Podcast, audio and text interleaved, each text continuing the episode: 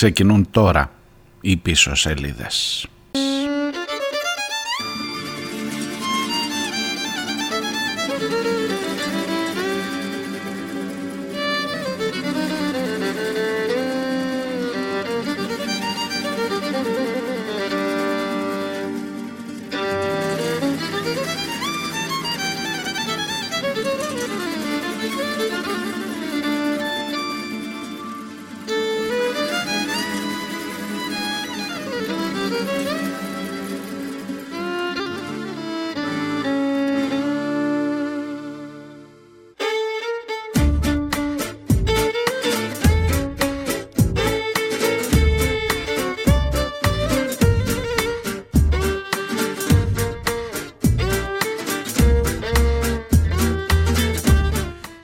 Τους, καλώς τους, καλώς ήρθατε.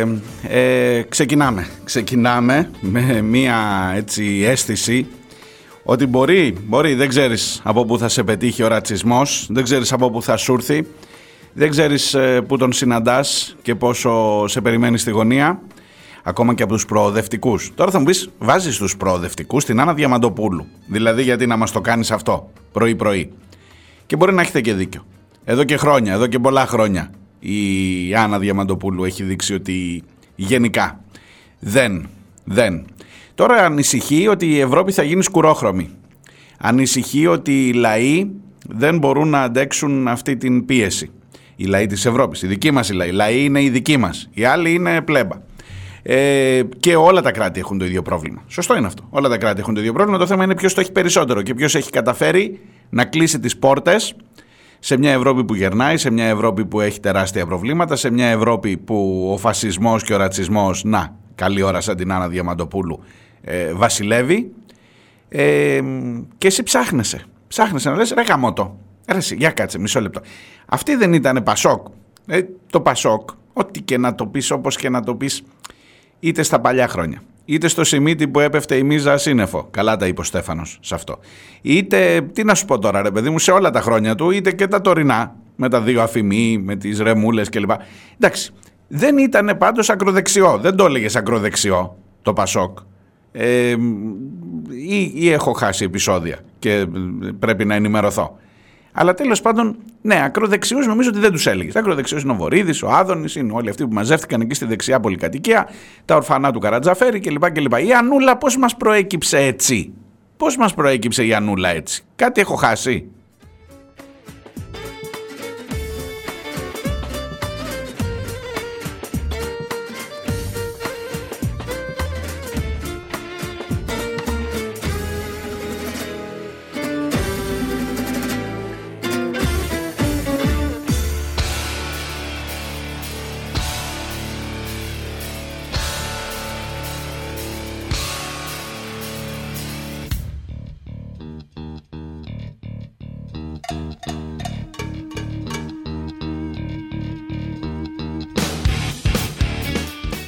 Ελάτε να ξεκινήσουμε, ελάτε να πάμε έτσι λίγο δυνατά σήμερα. Τώρα είναι killing in the name of ε, the... ξέρω εγώ πώς, πώς να το πω, στην ασπρότητα, υπερασπιζόμαστε την λευκότητά μας, την ασπρότητά μας. Άσπρη πέτρα ξέξασπρη αρνά και άσπρο και παχύ. Δεν είναι τυχαία, δεν λέει μαύρο. Το μαύρο πρόβατο είναι αυτό που συμβολίζει το απέναντι, το κακό. Το κακό. Μαύρο ίσον κακό. Άσπρο ίσον καλό. Εντάξει. Υπερασπιζόμαστε, σκοτώνουμε στο όνομα της λευκότητάς μας είναι λέει αριστερό τώρα να υπερασπίζεσαι τη Χαμάς και μας ηρωνεύεται όλους όσοι είμαστε στους δρόμους υπέρ του Παλαιστινιακού λαού.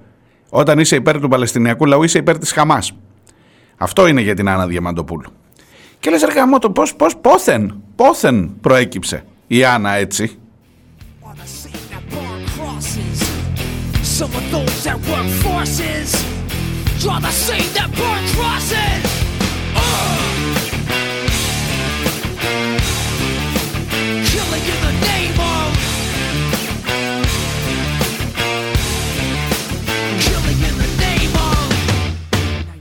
they told you. Now you do what they told you. Now you do what they told you. Now you do what they told you. Now you do what they told you. Now you do what they told you. Now you do what they told you. Now you do what they told you. Now you do what they told you. Now you do what they told you. Now you do what they told you.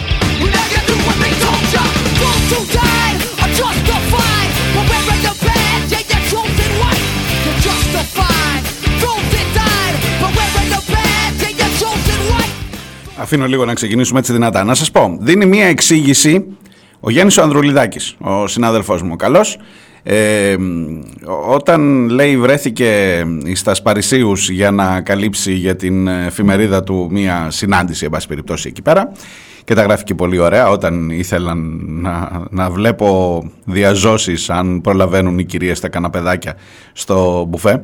Τέλος πάντων, όταν ήταν σε μια συνάντηση εκείνη την περίοδο που αρχηγός του ε, κόμματος τους, ε, του, του αντίπαλου δέος, δέους στην δεξιά του Σοσιαλιστικού Κόμματος, σε πάση περιπτώσει, ήταν η κυρία Σεγκολέν Ρουαγιάλ. Τη θυμάστε τη Σεγκολέν Ρουαγιάλ; Η Άννα Διαμαντοπούλου είχε χτίσει έναν μύθο ότι είναι η Ελληνίδα Σεγκολέν. Και ότι όπως η Σεγκολέν, η Σεγκολέν δεν καταφέρει ποτέ να γίνει πρόεδρος, ε, όπως η Σεγκολέν θα γινόταν ε, πρόεδρος της Γαλλίας, έτσι και η Ανούλα θα γινόταν, η Άννα Διαμαντοπούλου, συγγνώμη, θα γινόταν η Ελληνίδα Σεγκολέν Ρουαγιάλ που θα ήταν ε, η επόμενη διάδοχος, ε, η πρώτη Ελληνίδα πρωθυπουργός και κάτι τέτοια. Λοιπόν, την πλησίαζε, λέει, γράφει ο Ανδρουλιδάκης τώρα έτσι από το ρεπορτάζ του. Σας δίνω λίγο ένα. Σας μεταφέρω την ανάρτησή του στο Facebook. Μπορεί να, μπορείτε να τη δείτε.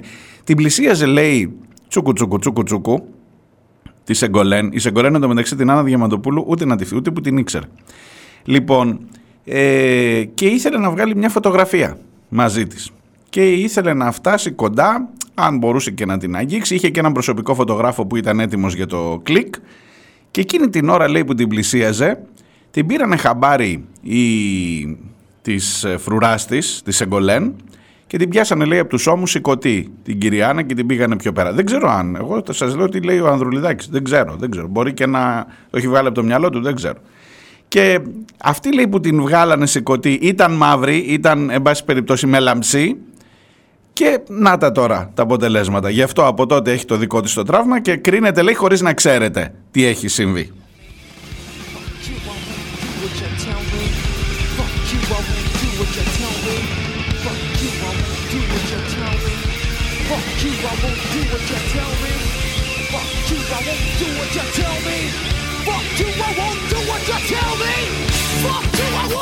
Just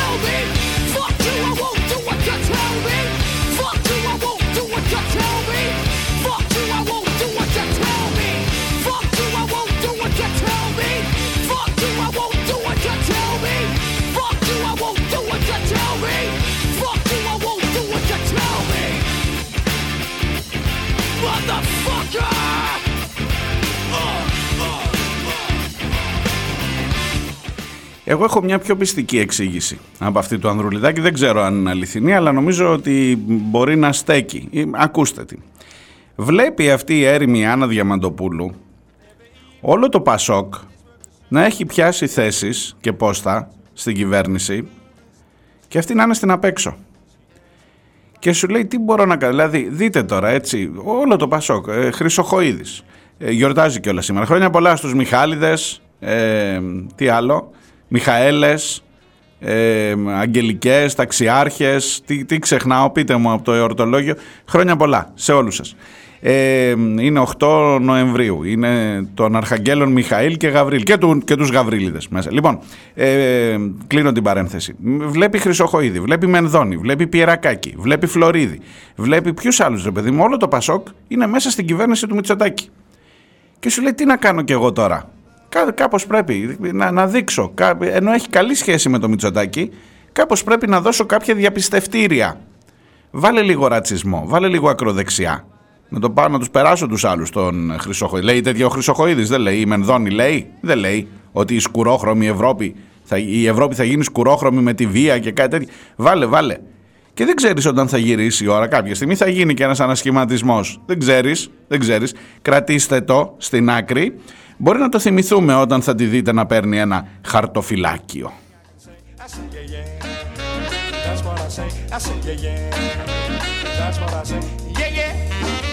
Βέβαια κάνω λάθος Κάνω λάθος γιατί ξεκινώ από μια υπόθεση που μάλλον δεν θα έπρεπε καν να μας απασχολεί και σιγά τώρα την προσωπικότητα και σιγά την, ε, αυτά τα είπε σε ένα φόρουμ που από πίσω έλεγε η Ευρώπη μπροστά στην κρίση και κάτι τέτοιο. Ναι.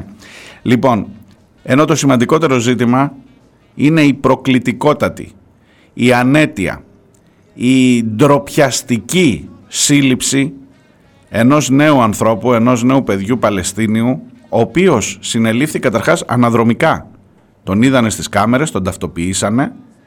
Τι έκανε, ανέβηκε στον στήλο που βρίσκεται μπροστά στο, στη Βουλή, σε έναν στήλο φωτισμού, όχι πάνω εκεί στον άγνωστο στρατιώτη, από την απέναντι πλευρά, αλλά πήραξε, έτσουξε, έτσουξε η φωτογραφία αυτή. Διότι ανέβηκε εκεί και έχει φόντο τη Βουλή. Τη Βουλή ρε εσείς, τα ιερά μας και τα όσια. Τη Βουλή έχει πίσω φόντο και ανεβαίνει να κρεμάσει μια Παλαιστινιακή σημαία. Όχι να κατεβάσει την ελληνική όπως λένε τα ακροδεξιά τρόλ. Ότι ξαφνικά πήγαινε να μας κατεβάσει τη σημαία. Άλλη, άλλη όρεξη δεν είχε. Έβαλε μαζί με την ελληνική σημαία και μια Παλαιστινιακή. Κλικ φωτογραφία. Και βίντεο φυσικά από κάτω. Και έτσουξε αυτό πολύ. Αυτό έγινε την Κυριακή που μας πέρασε. Την Κυριακή. Σήμερα είναι Τετάρτη. Χθες Τρίτη, αφού κάτσανε τα σαΐνια εκεί της αντιτρομοκρατικής, της, ε, τι να πω, δεν ξέρω, της ΕΙΠ, το Predator μαζί, όλοι κάτσανε εκεί, τον βρήκανε. Τον βρήκανε ποιος είναι. Και πήγαν και τον συλλάβανε ρε παιδιά. Διακινούν οι πηγές, χωρίς να μας λέει ο κυβερνητικός εκπρόσωπος, χωρίς να μας λέει η κυβέρνηση ακριβώς, ούτε ο κύριος Οικονόμου, ο Υπουργός Πολιτικής Προστασίας, πώς το λένε, Υπουργός Προστασίας του Πολίτη, λέμε τώρα, Προστασίας του Λευκού Πολίτη, ε, ότι υπάρχει ένα άρθρο που λέει στον ποινικό κώδικα, το άρθρο 141 συγκεκριμένα, που λέει Άκου να δεις φιλαράκο μου. Εάν με τις πράξεις και τις παραλήψεις σου, σας το λέω έτσι γενικά, θα το διαβάσουμε παρακάτω, θα μιλήσω και με δικηγόρο. Ε, θέτεις ένα αμφιβόλο, θέτεις σε κίνδυνο το λαό και τη φιλία μεταξύ δύο λαών και τις σχέσεις της διεθνής της χώρας κλπ. Τότε τιμωρείσαι με φυλάκιση κλπ. κλπ, κλπ. Λοιπόν, και αν βάζεις σε κίνδυνο, ειδικά αν βάζεις, έβαλε σε κίνδυνο τους Έλληνες πολίτες, ο Παλαιστίνιος ο 22χρονος, που ανέβηκε πάνω στο στήλο και κρέμασε την Παλαιστινιακή σημαία. Νιώθεις, δεν νιώθεις και εσύ ότι κινδυνεύεις; Πες το τώρα, μην τρέπεσαι. Δεν κινδύνευσες από αυτή την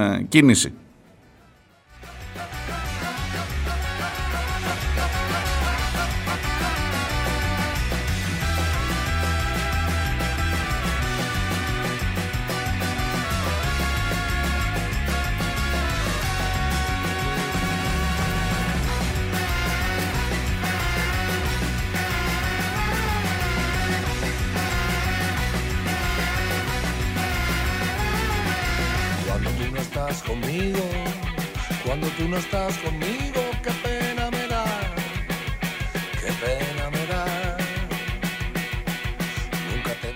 Η επίσημη ανακοίνωση λέει ότι προσήχθη 3η 7 Νοεμβρίου, ταυτοποιήθηκε και προσήχθη, προσήχθη 22χρονος υπήκοος Παλαιστίνης, ο οποίος εμφανίζεται σε βίντεο, το οποίο αναπαράγεται στα μέσα κοινωνικής δικτύωσης, να υψώνει τη σημαία της χώρας του κατά τη διάρκεια συγκέντρωσης στο Σύνταγμα, την Κυριακή 5 Νοεμβρίου, δύο μέρες πριν σε βάρος του σχηματίστηκε ποινική δικογραφία, ενώ προανάκριση διενεργείται και λοιπά από την υποδιεύθυνση κρατικής ασφάλειας.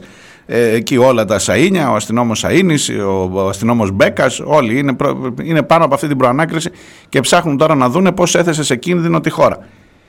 Οι αστυνομικές πηγές διακινούν, εδώ θα σας το διαβάσω ακριβώς, όποιος με πρόθεσή του και με οποιασδήποτε ενέργειες εκθέτει το ελληνικό κράτος ή σύμμαχό του ή κατοίκους του σε κίνδυνο αντιπίνων, κρατήστε το αυτό, σε κίνδυνο αντιπίνων ή εκθέτει σε κίνδυνο διατάραξης τις φιλικές σχέσεις του ελληνικού κράτους ή συμμάχου του με ξένο κράτος, τιμωρείται με φυλάξη τριών μηνών μέχρι τριών ετών. Και αν μάλιστα γίνουν και αντίπεινα και επέλθουν πραγματικά εξαιτίας των ενεργειών του, τιμωρείται με φυλάκιση τουλάχιστον τριών ετών.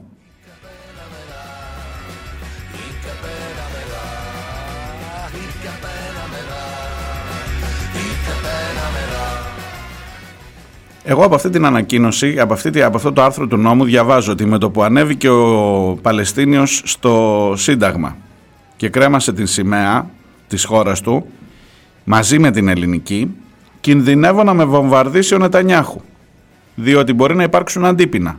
Ποιος στενοχωριέται από αυτό, ο Νετανιάχου. Άντε και ο Μπάιντεν λίγο. Κινδυνεύω ένας από αυτούς τους δύο να με βομβαρδίσει. Ε, το έχει και εύκολο αυτές τις μέρες, μπορεί να φτάνουν και κατά εδώ. Εδώ που είμαι εγώ στην, ε, στο Ηράκλειο, στην Κρήτη, φτάνουν σίγουρα, να ξέρετε. Οπότε ναι, ναι τη νιώθω την, ε, την απειλή να μου έρχεται, ε, διότι δεν ξέρεις πώς μπορεί να του γυρίσεις το μάτι του Νετανιάχου και να πει καλά ρε εσείς αφήνετε τον Παλαιστίνιο μπροστά στο Σύνταγμα να σηκώνει Παλαιστινιακή σημαία. Ξέρω ότι δεν, ε, δεν αντέχει καμία σοβαρής κριτικής. Ξέρω ότι θα λέτε τώρα ε, μπορεί να βρίζετε. Εγώ δεν μπορώ. Βρίστε εσείς. Ε, αν, αν, αν το πάρεις ε, επιλέξει, εκείνος που εκθέτει την χώρα σε κίνδυνο αντιπίνων είναι ο Μητσοτάκης.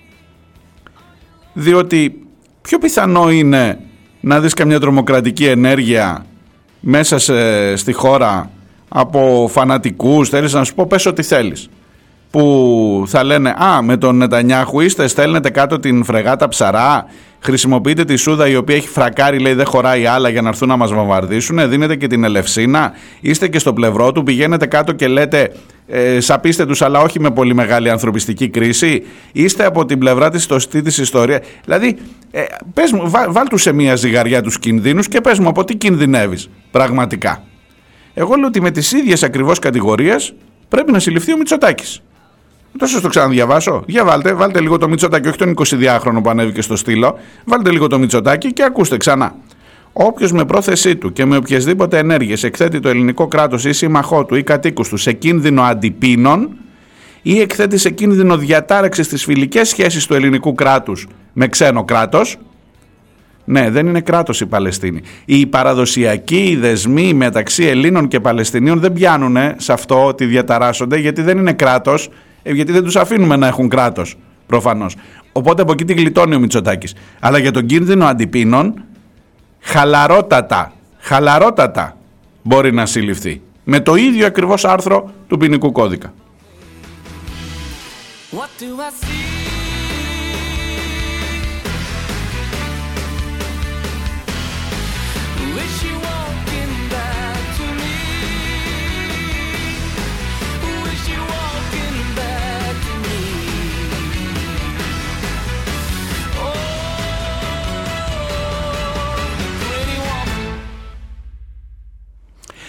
Είμαι ο Μάριος Διονέλης. Έχει ξεκινήσει η μέρα λιγάκι, καταλαβαίνετε, τη μία η Άννα Διαμαντοπούλου, την άλλη η σύλληψη αυτή η ανέτεια που εννοείται ότι έχει ξεσηκώσει το σύμπαν, ε, εννοώ την αντιπολίτευση, δικηγόρους, νομικούς, ε, για, για, την, για, για, τι να σας πω, για την τροπιαστική, για την τόσο υποτελή συμπεριφορά αυτής εδώ της χώρας που δεν ανέχεται να δει μια κρεμασμένη σημαία Παλαιστινιακή έξω από το κοινοβούλιο της. Αυτή είναι η χώρα στην οποία ζείτε. Θα μου πεις 41% πάλι. Πάλι αυτό θα μου πεις. Τι να σου πω τώρα. Τι να σου πω, δεν ξέρω. Ειλικρινά.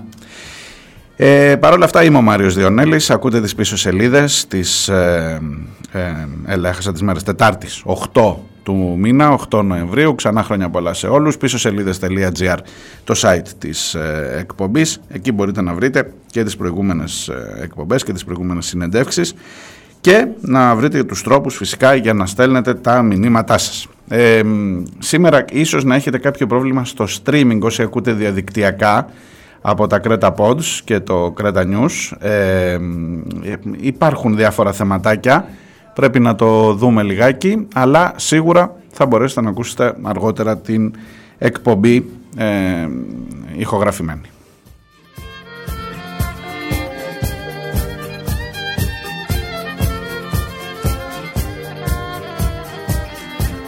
Ναι, ξέρω, είναι άτοπο. Αυτοί που, που λέω τώρα θα, θα έχετε πρόβλημα αν ακούτε μέσω streaming, αφού δεν ακούτε μέσω streaming. Οπότε ναι, δεν, αυτοί που έχουν πρόβλημα δεν το ακούσαν ότι έχουν πρόβλημα.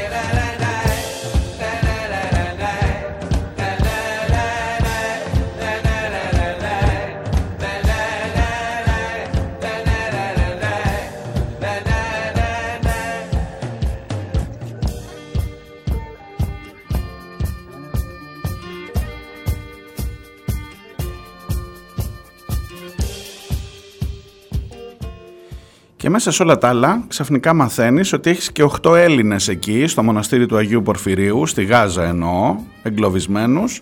Και τώρα ξεκινά η διαδικασία, καλώς ξεκινά η διαδικασία, οπ, οπ, οπ, εδώ, εδώ δεν παίζουμε, εδώ δεν παίζουμε τώρα, με το καλό να έρθουν οι άνθρωποι πίσω και μακάρι να τους απεγκλωβίσουν, αλλά ξανά βλέπω μια υποκρισία και θα με συγχωρήσετε. Ε, ξανά βλέπω μια υποκρισία. Όταν οι εγκλωβισμένοι είναι δικοί μας, κινείται γη και ουρανός τώρα. Το Υπουργείο Εξωτερικών είναι σε συνεννόηση με την κυβέρνηση του Ισραήλ. Ε, εξετάζεται η δυνατότητα διενέργειας επιχείρησης απεγκλωβισμού των ανθρώπων αυτών. Είναι λέει στο μοναστήρι του Αγίου Πορφυρίου, είναι Έλληνες, αυτό είναι το σημαντικότερο, το θέμα το αποκάλυψε το Μέγκα χθες και αργότερα το βράδυ αργά επιβεβαίωσε το Υπουργείο των Εξωτερικών ότι, είναι σε έτοιμο, ότι όντως υπάρχουν εγκλωβισμένοι 8 Έλληνες και ότι είμαστε σε ετοιμότητα ώστε να καταφέρουμε όταν ανοίξει εκ νέου το πέρασμα στη Ράφα να βγάλουμε τους δικούς μας, γιατί είναι δικά μας παιδιά, είναι λευκοί, είναι λευκοί κατά μάλλον δηλαδή, ε, είναι λευκοί και άρα συμφωνεί φαντάζομαι και η Άννα Διαμαντοπούλου ότι πρέπει να τους βγάλουμε από εκεί και έχουμε μπει τώρα σε αυτή την ε, κατάσταση με, με, με, πολύ μεγάλη αγωνία. Εν τω μεταξύ στον Άγιο Πορφύριο, αν θυμάστε, ήταν ότι στην, είχε γίνει μία από τις επιθέσεις του Ισραήλ. Ε, είχαν σκοτωθεί 18 άμαχοι, κανένας Έλληνας, Άλλο, άλλο, μισό λεπτό, να τα, μην τα μπερδεύουμε. Άλλο άμαχος, άλλο Έλληνας. Έτσι. Άμα είχαν σκοτωθεί Έλληνες, θα το είχατε μάθει. Δεν σκοτώθηκε κανένας Έλληνας σε εκείνη την επίθεση. Σκοτώθηκαν 18 άμαχοι. Πώς το έλεγε η κυρία εκείνη στην ΕΡΤ, η συνάδελφός μου. Ευτυχώς δεν είχαμε ανθρώπινες απώλειες πέρα από τους 18 μετανάστες που κάηκαν. Λοιπόν, πάλι 18 ήταν οι άμαχοι που σκοτώθηκαν. Αλλά ήταν άμαχοι, δεν ήταν Έλληνας, οπότε το αφήσαμε. Ήταν ελληνικό το μοναστήρι και θα περίμενες ίσως από μια ελληνική ακροδεξιά, ξέρω εγώ, ή κάτι, μια δεξιά, μια λαϊκή δεξιά, ρε παιδί μου, μια αστική αυτή, ότι οι θρησκευόμενοι, θρησκευάμενοι κλπ. Ακόμα και με τον Κασελάκη που λέει συνέχεια. ίσως χριστιανικά και όλα τα έτσι δεν λέει, μου έλεγε η γιαγιά μου. Την... Θα περίμενες κάπως να υπάρξει μια αντίδραση. Το ελληνικό μοναστήρι, ρε, εσείς βάλατε στόχο τα, τα ιερά μας και τα όσια κλπ. Αυτά, αλλά δεν πειράζει. Επειδή ακριβώς είμαστε στην σωστή πλευρά της ιστορίας, το φάγαμε και αυτό, το κατάπιαμε. Δεν πάει και αυτό, ναι, και τον Άγιο Πορφύριο. Λοιπόν, τώρα όμως που μαθαίνουμε ότι είναι εγκλωβισμένοι μέσα Έλληνες ακόμα από τότε, οπ, εδώ ζορίζει το πράγμα, παιδιά. Και αρχίζει τώρα η επίκληση στην ε, μεγαλοψυχία του Νετανιάχου ε, οι κανόνες του διεθνούς δικαίου, οι εγκλωβισμένοι, οι άμαχοι, να μην αυτό κλπ. Δεν είναι χαμάς φαντάζομαι. Ε, Άννα Διαμαντοπούλου, δεν πιστεύω να είναι τίποτα αριστερή, τίποτα κουμούνια αυτοί οι 8 που υποστηρίζουν τη Χαμάς και είναι εκεί κάτω. Τι δουλειά είχαν εκεί κάτω, θες να αρχίσω να ψάχνω; Σέβομαι την αγωνία των οικογενειών των ανθρώπων αυτών εδώ. Και δεν λέω τίποτα παραπάνω. Διότι δεν σηκώνει πλάκες τώρα, άλλο που εγώ κάνω. Αλλά βλέπω τη διαφορά, αυτό προσπαθώ να σας πω μόλις είναι δικός μας. Όπα, όπα παιδιά τώρα δεν παίζουμε. Τους άλλους ότι έχουν σκοτωθεί 4.000 παιδιά. Ότι έχει γίνει νεκροταφείο παιδιών η Γάζα. Ότι είναι 10.000 τα θύματα και αυξάνονται. Ότι ανάπηροι αυτό, ότι βομβαρδίζουμε νοσοκομεία. Ότι... αυτά μην τα πω τώρα, τα τέτοια μας. Λοιπόν, αλλά για τους Έλληνες ναι πρέπει να πάμε, να πάμε, να πάμε και να τους βγάλουμε ναι, ναι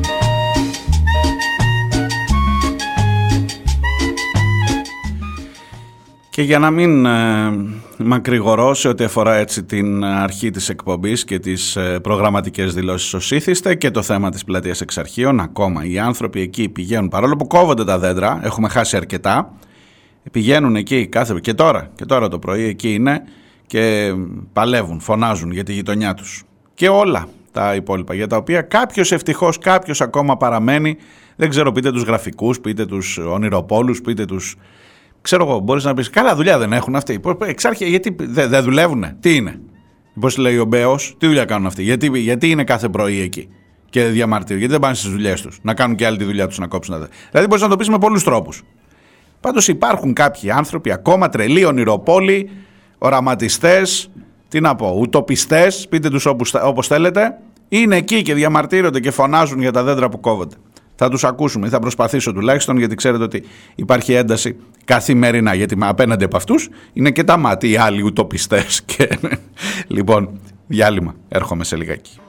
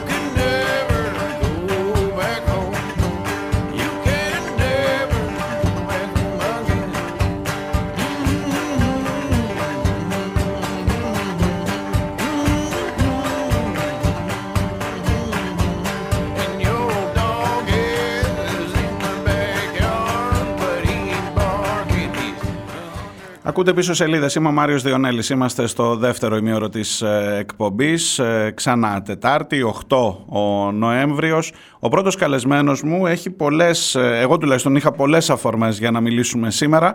Θα ξεκινήσω. Είναι ο κύριος Βασίλης Παπαστεργίου. Είναι δικηγόρος, είναι μέλος της ομάδας δικηγόρων για την υποστήριξη των προσφύγων και μεταναστών και με πάρα πολλές άλλες ιδιότητες. Καλημέρα σας, κύριε Παπαστεργίου. Καλημέρα. Δεν σας. να ακούτε; Καλημέρα, ακούω. Καλημέρα, ωραία, ωραία. Συγγνώμη. Λοιπόν, η πρώτη αφορμή έχει να κάνει με την σύλληψη του 22χρονου Παλαιστίνιου με βάση ένα άρθρο, τουλάχιστον όπως μαθαίνουμε, γιατί επισήμως δεν έχει ακόμα ανακοινωθεί, που λέει ότι βάζει τη χώρα μας σε κίνδυνο με το να υψώσει την Παλαιστινιακή σημαία. Παρακαλώ, θέλω επ' αυτού μια εξήγηση, ερμηνεία νομική, κατά πόσο στέκει. Ναι, ε, Καταρχάς να πω το αυτονόητο, δεν θα πω πολύ πρωτότυπα πράγματα. Ναι. Αυτή είναι μια ύψωση μιας σημαίας μιας χώρας σε μια διαδήλωση, είναι μια πρακτική πάρα πολύ διαδεδομένη. Βεβαίως. Εάν κανείς δει τις ειδήσεις του τελευταίου διαστήματος, θα παρατηρήσει ότι όπως και στην Αθήνα, έτσι και σε άλλες ευρωπαϊκές πρωτεύουσες, γίνονται διαδηλώσεις με τη συμμετοχή χιλιάδων πολιτών, πάρα πολύ μαζικές, και στο Λονδίνο και στο Παρίσι και αλλού, όπου οι διαδηλωτές έχουν τις Παλαιστινιακές σημαίες. Βέβαια, γιατί είναι ένα σύμβολο αντίστασης και ένα σύμβολο διαμαρτυρίας για την σφαγή η οποία διεξάγεται στη Γάζα. Ε, το να ποινικοποιεί κανείς κάτι τέτοιο είναι ε, αφενός μεν περιορίζει δραστικά το δικαίωμα διαμαρτυρίας, ελευθερίας της σκέψης, ελευθερίας του λόγου, αφετέρου είναι μια εντελώς εσφαλμένη προφανώς νομική σκέψη, με την έννοια ότι το άρθρο αυτό, το οποίο έτσι κι αλλιώς κάτι γνώμη μου δεν έχει πια νόημα και ελάχιστα έχει εφαρμοστεί και είναι και καταχρηστική η συνέχιση της ύπαρξή του στον ποινικό κώδικα, αφορά τελείως άλλου τύπου πρακτικές. Το να βάλω σε διακινδύνευση τις σχέσεις της χώρας με μια άλλη χώρα σημαίνει να προκαλέσω ένα διπλωματικό επεισόδιο, σημαίνει να προσβάλλω ουσιαστικά ε, εκπροσώπους αυτής της χώρας ε, με, με, τη συμπεριφορά μου. Mm-hmm. Ε, η, η, η βούληση του νομοθέτη ήταν τέτοιου τύπου συμπεριφορές να κολλαστούν. Και εκεί είναι συζητήσιμο κατά πόσον η ποινική κύρωση είναι λογική για μια τέτοιου τύπου ε, πράξη στο μέτρο που δεν υπάρχουν άλλου τύπου άρθρα του ποινικού κώδικα που μπορεί να καλύψουν τέτοιου τύπου συμπεριφορές. Αλλά το να το εφαρμόζει κανείς για το να υψώνει κανείς μια σημαία ε, είναι ένα, ένα στοιχείο λογοκρισίας. Είναι ένα στοιχείο ακραίας λογοκρισίας κιόλας. Προφανέστατα. Και τίθεται και πολλά ερωτήματα για το τι είναι ο πραγματικός κίνδυνος. Πώς ακριβώς πώς ακριβώς εννοεί ο καθένας τον κίνδυνο αντιπίνων και από ποιον κινδυνεύω με αντίπεινα. Α, δηλαδή, α, δηλαδή... Στην, πραγμα... στην πραγματικότητα αποστερούν αυτοί οι οποίοι ασκήσαν την ποινική δίωξη, που δυστυχώς είναι δικαστική. Αλλά δεν γνωρίζουμε και τις διαδρομές μέσα από τις οποίες έγινε αυτή η σκέψη προκειμένου να ασκηθεί αυτή η ποινική δίωξη. Στην πραγματικότητα απαγορεύουν το ίδιο το δικαίωμα κανείς να διαδηλώνει ε, διαμαρτυρόμενος για τη σφαγή στη Γάζα επί της ουσίας.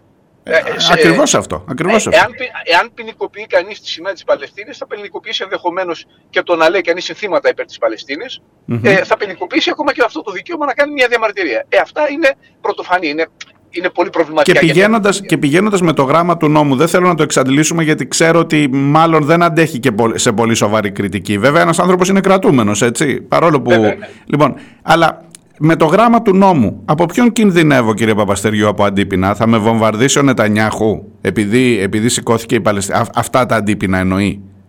Το... ακριβώς, ακριβώς εννοεί ότι η ύπαρξη διαδηλώσεων και η έκφραση διαμαρτυρίας από τη μεριά τμήματος του ελληνικού λαού, σοβαρού τμήματος όμως του ελληνικού λαού, κατά της ε, κατάστασης που επικρατεί με ευθύνη του Ισραήλ στη Γάζα, ότι θα δημιουργήσει πρόβλημα στις διπλωματικές σχέσεις της Ελλάδας με το Ισραήλ. Ναι. Το γεγονός ότι το να μπαίνει η χώρα τόσο βαθιά στον πόλεμο ενδεχομένως μπορεί να δημιουργήσει άλλου τύπου αντίπεινα, να μην αναφερθώ συγκεκριμένα, αλλά βλέπουμε τι γίνεται, ε, δεν, δεν υπάγεται στον ίδιο ακριβώς νόμο. Δεν θα πρέπει να υπάγεται σε τίποτα σε αυτό το νόμο. Ξαναλέω ότι ο νόμος αυτός και αυτό το άρθρο δεν έχει ε, θεσπιστεί για αυτό το λόγο. Ο λόγος της θέσπισης του είναι τελείως άλλος, είναι το να ήταν τελείως άλλος. Κατά τη γνώμη μου ξαναλέω ότι είναι άρθρο το οποίο δεν έχει mm-hmm. λόγω ύπαρξης αυτή τη στιγμή. Έχει εφαρμοστεί, αλλά... έχει εφαρμοστεί ποτέ; Ε, εγώ, θυμά, εγώ θυμάμαι μία περίπτωση το 1992 και αυτή ήταν μια περίπτωση που πριτάνευε η πολιτική σκοπιμότητα, όπως πριτανεύει και τώρα προφανώς για το θέμα αυτό. Είχαν διωχθεί τότε τέσσερα μέλη της αντιεθνικιστική εισπήρωσης που μοιράζανε μία προκήρυξη ε, διαφορετική σε σχέση με τις εθνικές θέσεις που υπήρχαν τότε για τις σχέσεις μας με τη Βόρεια Μακεδονία. Δηλαδή, λέγανε ότι θα πρέπει το, με το κράτος αυτό να υπάρξει μια συμφωνία φιλίας και ειρήνης όπως και έγινε τελικά το 2018 ναι. ε, και τότε είχαν διωχθεί με βάση ήταν, ήταν είχαν αντεθνικά, αντεθνικά δρόντες δηλαδή. Ναι, ήταν, ακριβώς. Και τότε είχε, είχε θεωρηθεί άγνωστο πώς τώρα το είχαν θεωρήσει οι δικαστικές αρχές ότι αυτό θέτει σε κίνδυνο τις σχέσεις της χώρας μας με μια άλλη χώρα. Μάλιστα είχαν καταδικαστεί με κυβέρνηση Μητσοτάκη, βέβαια πατρός έτσι. Μάλιστα. Α, είχαν καταδικαστεί για το συγκεκριμένο είχαν, άρθρο. Είχαν, είχαν, καταδικαστεί σε πρώτο βαθμό. Ναι. Μάλιστα. Λοιπόν, δεν αντέχει παραπάνω κριτική, αλλά εκθέτει, εκτίθεται η χώρα και είναι σε μια, σε μια κατάσταση υποτέλειας, δηλαδή και η ίδια η σύλληψη αυτή δείχνει μια, μια κατάσταση υποτέλειας. Όλο αυτό είναι πολιτικό σχόλιο δικό μου, δεν ξέρω αν συμφωνείτε. Αλλά... Φυσικά, φυσικά συμφωνώ και εκτίθεται απέναντι στους ανθρώπους του αραβικού κόσμου που είναι ένα σημαντικό κομμάτι του, της διεθνούς κοινότητας και το οποίο φαίνεται ότι η ελληνική κυβέρνηση δεν το υπολογίζει καθόλου. Και κακώς δεν το υπολογίζει γιατί είναι ένα κομβικό κομμάτι της διεθνούς κοινότητας. Ασφαλώς. Ασφαλώς. Ε, δεν μπορώ να μην πω στον πειρασμό να πάω στο δεύτερο λόγο που ζήτησα να μιλήσουμε μαζί. Ήσασταν και εκ των ε, ομιλητών στην εκδήλωση της εφημερίδας Εποχή. Μιλώ για τα ζητήματα της αριστεράς, την αναζήτηση όλη αυτή που υπάρχει αυτές τις μέρες και που σίγουρα θα, θα είναι μια συζήτηση πολύ ζωηρή. Αλλά είστε ναι. και μεταξύ και των 51 ανένταχτων αριστερών που υπογράφουν ένα άλλο διαφορετικό κείμενο για, πάλι για την κοινή δράση με κοινή στόχευση για το να μην αφήσουμε σε θράψματα την αριστερά να, να παραπέει έτσι όπως βρίσκεται σήμερα. Και με τις δύο ιδιότητες σας θέλω να μου πείτε πώς τη βλέπετε αυτή τη συζήτηση, πού θα, πού θα προχωρήσει, πόσο, πόσο μέλλον έχει και τι αποτέλεσμα μπορεί να έχει; Κοιτάξτε, είμαστε μπροστά σε ένα μικρό σοκ όλοι μας από το Μάιο και μετά, ασχέτως το αν κανείς ε, έχει οποιαδήποτε σχέση με το ΣΥΡΙΖΑ ή δεν έχει. Εγώ δεν έχω από το 2015. Αλλά νομίζω ότι το εκλογικό αποτέλεσμα που υπήρξε, η άνετη νίκη της Νέας Δημοκρατίας, η κατάρρευση του ΣΥΡΙΖΑ, που όμως δεν τροφοδότησε κατά μείζωνα λόγου άρα αριστερά σχήματα, ενισχύθηκε κάπως το ΚΚΕ, αλλά ε, όχι πάρα πολύ δραστικά και δεν ενισχύθηκε η υπόλοιπη αριστερά πέρα του ΣΥΡΙΖΑ, αυτό μας προκαλεί ένα μεγάλο προβληματισμό. Ε, το δεύτερο σοκ προφανώς ήταν η εκλογή Κασελάκη στην ηγεσία mm-hmm. του ΣΥΡΙΖΑ, δηλαδή ένας ανθρώπου που ε, δεν συμμερίζεται καθόλου την, ε, και δεν μετέχει στην κοινή ιστορία και στις κοινές απόψεις του χώρου αυτού επί πάρα πολλά χρόνια. Αυτά τα δύο σοκ, ε, έχουν δημιουργήσει μια τρομερή αμηχανία σε όλο τον κόσμο της αριστεράς και αυτό νομίζω ότι είναι πάρα πολύ κατανοητό. Από τη μεριά μας, άνθρωποι οι οποίοι έχουμε πολύ από μας μια κοινή καταγωγή από το χώρο αυτό, το χώρο της ανανοητικής αριστεράς, για να μην ε, κρυβόμαστε. Δηλαδή, είμαστε ναι. άνθρωποι που κυρίως καταγωγικά από εκεί βρισκόμαστε. Ε, είχαμε επισημάνει εδώ και χρόνια, δηλαδή δεν ξεκίνησε το πρόβλημα τώρα, το 2023, ότι υπάρχουν κάποια σημαντικά προβλήματα σε ό,τι αφορά την πολιτική πρακτική της αριστεράς τα τελευταία χρόνια, με βασικό ζήτημα το ότι δεν έχει βρει έναν τρόπο να συζητά συγκροτημένα και να παρεμβαίνει με έναν τρόπο δραστικό και με προτάσεις και με θέσεις στα, στα πιο σημαντικά ζητήματα του κοινωνικού βίου. Να πω ένα παράδειγμα, ας πούμε, το στεγαστικό, ας πούμε. Ναι. Δηλαδή, ε, η στεγαστική κρίση είναι κάτι το οποίο στο εξωτερικό η εκεί αριστερά ε, ασκώντας πολλές φορές και τοπική διοίκηση όπως στη Βαρκελόνη ή στο Παρίσι ή στο Βερολίνο έχει βρει τρόπους και έχει νομοθετήσει μέτρα τα οποία παρεμβαίνουν ας το πω έτσι στην ελεύθερη αγορά δεσμεύουν διαμερίσματα, ε, δημιουργούν όρους περιορισμού του Airbnb προκειμένου να εξασφαλίσουν ότι το οι να, μην είναι, να είναι βιώσιμες για τους ανθρώπους, να μην εκτοξευτούν τα ενίκια. Ενώ έχουμε το ζήτημα αυτό στην Ελλάδα και ιδίως στην Αθήνα σε πολύ μεγάλο βαθμό, ας πούμε, το λέω σε παράδειγμα, η ελληνική αριστερά, και αυτό δεν αφορά μόνο το ΣΥΡΙΖΑ, δεν έχει μπει στη λογική του να κάνει προτάσεις οι οποίες να μπορούν να νομοθετηθούν, να αλλάξουν το πλαίσιο στα ζητήματα αυτά. Ναι. Υπάρχει ένα έλλειμμα λοιπόν διαλόγου σε ένα επίπεδο και το δεύτερο έλλειμμα είναι ότι υπάρχει μια νέα γενιά επιστημόνων αριστερών ανθρώπων, τους οποίους τα επιτελεία της αριστεράς δεν τους ακούνε στην πραγματικότητα. Είναι δύο παράλληλοι κόσμοι. Ενώ σε ένα επίπεδο ε, ακαδημαϊκό, πανεπιστημιακό, αυτή η έρευνα από αριστερούς επιστήμονες νέους ανθεί, στην πραγματικότητα τα επιτελεία παραμένουν ε, τα ίδια, ε, ηλικιακά κορεσμένα, ε, αμετάβλητα σε ό,τι αφορά τις, τις ιεραρχίες τους και αυτό αφορά και το ΣΥΡΙΖΑ κατά μείζωνα λόγο. Το ίδιο αφορά και τους νέους εργαζόμενους. Ενώ αναπτύσσονται σε εργασιακούς χώρους πρότυπες μορφές αυτοργάνωσης, ε, απεργιών, κινητοποιήσεων κλπ. Και αυτό δεν συναντιέται πουθενά με την πολιτική αριστερά. Αυτό το οποίο θέλουμε εμείς να, να κάνουμε είναι στην πραγματικότητα να δημιουργήσουμε τους όρους ενός τέτοιου διαλόγου ανάμεσα σε αυτά τα τμήματα, δηλαδή στους νέους επιστήμονες, τους νέους εργαζόμενους και την πολιτική αριστερά, σε μεγάλο βαθμό. Και δεύτερον, επειδή την επόμενη μέρα το τοπίο στην αριστερά είναι πάρα πολύ δυσάρεστο, κανείς δεν έχει καταφέρει να πετύχει, ας το πούμε έτσι, μια ουσιαστική ενίσχυσή του, με την εξαίρεση του Κουκουέ, το οποίο όμως δεν συζητάμε με τους υπόλοιπους. Ναι. Θέλουμε να δημιουργήσουμε τους όρους προκειμένου αυτός ο διάλογος να γίνει χωρίς αποκλεισμούς. Δηλαδή, να συζητήσουμε, να μην αποφύγουμε τη συζήτηση. Δεν λέμε να ενωθούμε κατά ανάγκη, γιατί αυτό προποθέτει μια πολιτική ενότητα και μια πολιτική συμφωνία σε πολλά πράγματα, αλλά να δημιουργήσουμε τους όρους ενός διαλόγου χωρίς αποκλεισμούς. Δηλαδή τα παλιά τραύματα του 2015, που είναι πολύ σημαντικό, ή άλλου τύπου διαιτητικές τομές που έχουν υπάρξει, να μην είναι εμπόδιο προκειμένου να βρεθούν χώροι οι οποίοι έχουν όμως κάτι να συζητήσουν και κάτι να μοιραστούν. Σωστά. Αλλά, αλλά να μπορέσουν να βρεθούν σε ένα τραπέζι. Πάντως, πάντως στο κείμενο των 51 που συνυπογράφεται, ε, το λέω έτσι κωδικά τώρα, έτσι, καταλαβαίνετε, ναι. ε, βλέπω να γίνεται λόγος και για πολιτικό υποκείμενο και ναι. στην πορεία αυτή της συζήτησης. Ε, Αυτό είναι είναι, είναι, θα ήταν όμως προθύστερο να, να ξεκινήσουμε αυτή τη κουβέντα. Ναι, ναι. Ε, η ερώτησή μου όμως είναι επειδή αναφέρατε και τα πρόσωπα και τα, τα, τα, τα τραύματα του 2015 και επειδή βρεθήκατε και στις δύο εκδηλώσεις. Μιλούσα χθες με τον κύριο Κωστή Παπαϊωάννου που ήταν στο ίδιο τραπέζι μέσα στην εκδήλωση της εποχής. Ε, τα πρόσωπα που έπαιξαν ρόλο που έφεραν, επειδή ασκήθηκε πολύ μεγάλη κριτική και για την προηγούμενη κυβέρνηση, για την προηγούμενη ηγεσία του ΣΥΡΙΖΑ που έφερε ναι. τα πράγματα ως εδώ. Τα πρόσωπα που τότε δεν μιλούσαν έχουν σήμερα ρόλο σε αυτή την υπόθεση της, ε, της αριστεράς. Κατά τη γνώμη μου ε, τα πρόσωπα αυτά δεν μπορούν να αποκλειστούν από το διάλογο, αλλά σίγουρα μια δεύτερη μορφή πολιτικής ενότητας, δηλαδή πέρα από το, πέρα από το, από το, από το διάλογο, αν πάμε να προχωρήσουμε σε κάτι παραπέρα από αυτό, σε μια μορφή πολιτικής συνεργασίας, πολιτικής ενότητας, ε, θα πρέπει σίγουρα τα πρόσωπα αυτά αφενός μεν να ανατοποθετηθούν με έναν τρόπο ειλικρινή για, το, για τις ευθύνες τους στο προηγούμενο χρονικό διάστημα και κατά τη γνώμη μου δεν μπορεί να είναι τα πρόσωπα τα οποία έχουν τον πρώτο ρόλο σε οποιοδήποτε νέο εγχείρημα. Αυτή είναι η δική μου θέση. Μάλιστα, είναι πολύ σαφές αυτό που λέτε. Και θέλω, και θέλω κλείνοντας να σας ρωτήσω, μιλάμε για δύο χώρους ε, οι οποίοι φαινομενικά τουλάχιστον δεν αναφέρονται στα ίδια. Έχετε την ιδιότητα να είστε και στις δύο εκδηλώσεις. Εντάξει, δεν είστε μέλος του ΣΥΡΙΖΑ ούτε στην εποχή, αλλά θέλω να πω ότι ο κόσμος που ήταν στο Τριανόν στην εκδήλωση της εποχής δεν φαίνεται σε πρώτη φάση να ακουμπά στον κόσμο των 51 που υπογράφουν το άλλο κείμενο. Ή, ή κάνω λάθος. Ή έτσι κι αλλιώς μοιραία θα ακουμπήσουν αυτοί οι δύο χώροι και θα γίνει συζήτηση μαζί με και με άλλα κομμάτια, κόμματα, οργανώσεις της αριστεράς. Εντάξει. Εντάξει, ε, είναι και δεν είναι έτσι ακριβώς. Δηλαδή, έχετε ένα mm. δίκιο στο ότι ο κόσμος του Τριανών ήταν ε, κυρίως κόσμος του ΣΥΡΙΖΑ, για να ναι. είμαστε ειλικρινείς. Ναι, ναι. Γιατί αυτός έχει την αγωνία σήμερα το κόμμα του είναι σε πολύ μεγάλη κρίση, ενδεχομένως διασπάται και ήταν πλειοψηφικά κόσμος του ΣΥΡΙΖΑ. Ε, η εποχή είναι ένα όχημα που είναι μια εφημερίδα που εντάσσεται πρακτικά στον αστερισμό του ΣΥΡΙΖΑ, αλλά έχει μια ευρύτητα. Με βεβαίως, τρόπο. Εγώ, εγώ, έχω, εγώ έχω δεσμούς μεγάλους με τον χώρο αυτό, δεν τους έχω κόψει και μετά το 2015. Και ναι, ο κόσμος των 51, ε, το συνδετικό στοιχείο είναι η εποχή, να σας το πω έτσι. Δηλαδή, ε, μεγάλο κομμάτι των ανθρώπων που είμαστε στους 51 έχουμε αυτή τη διαδρομή.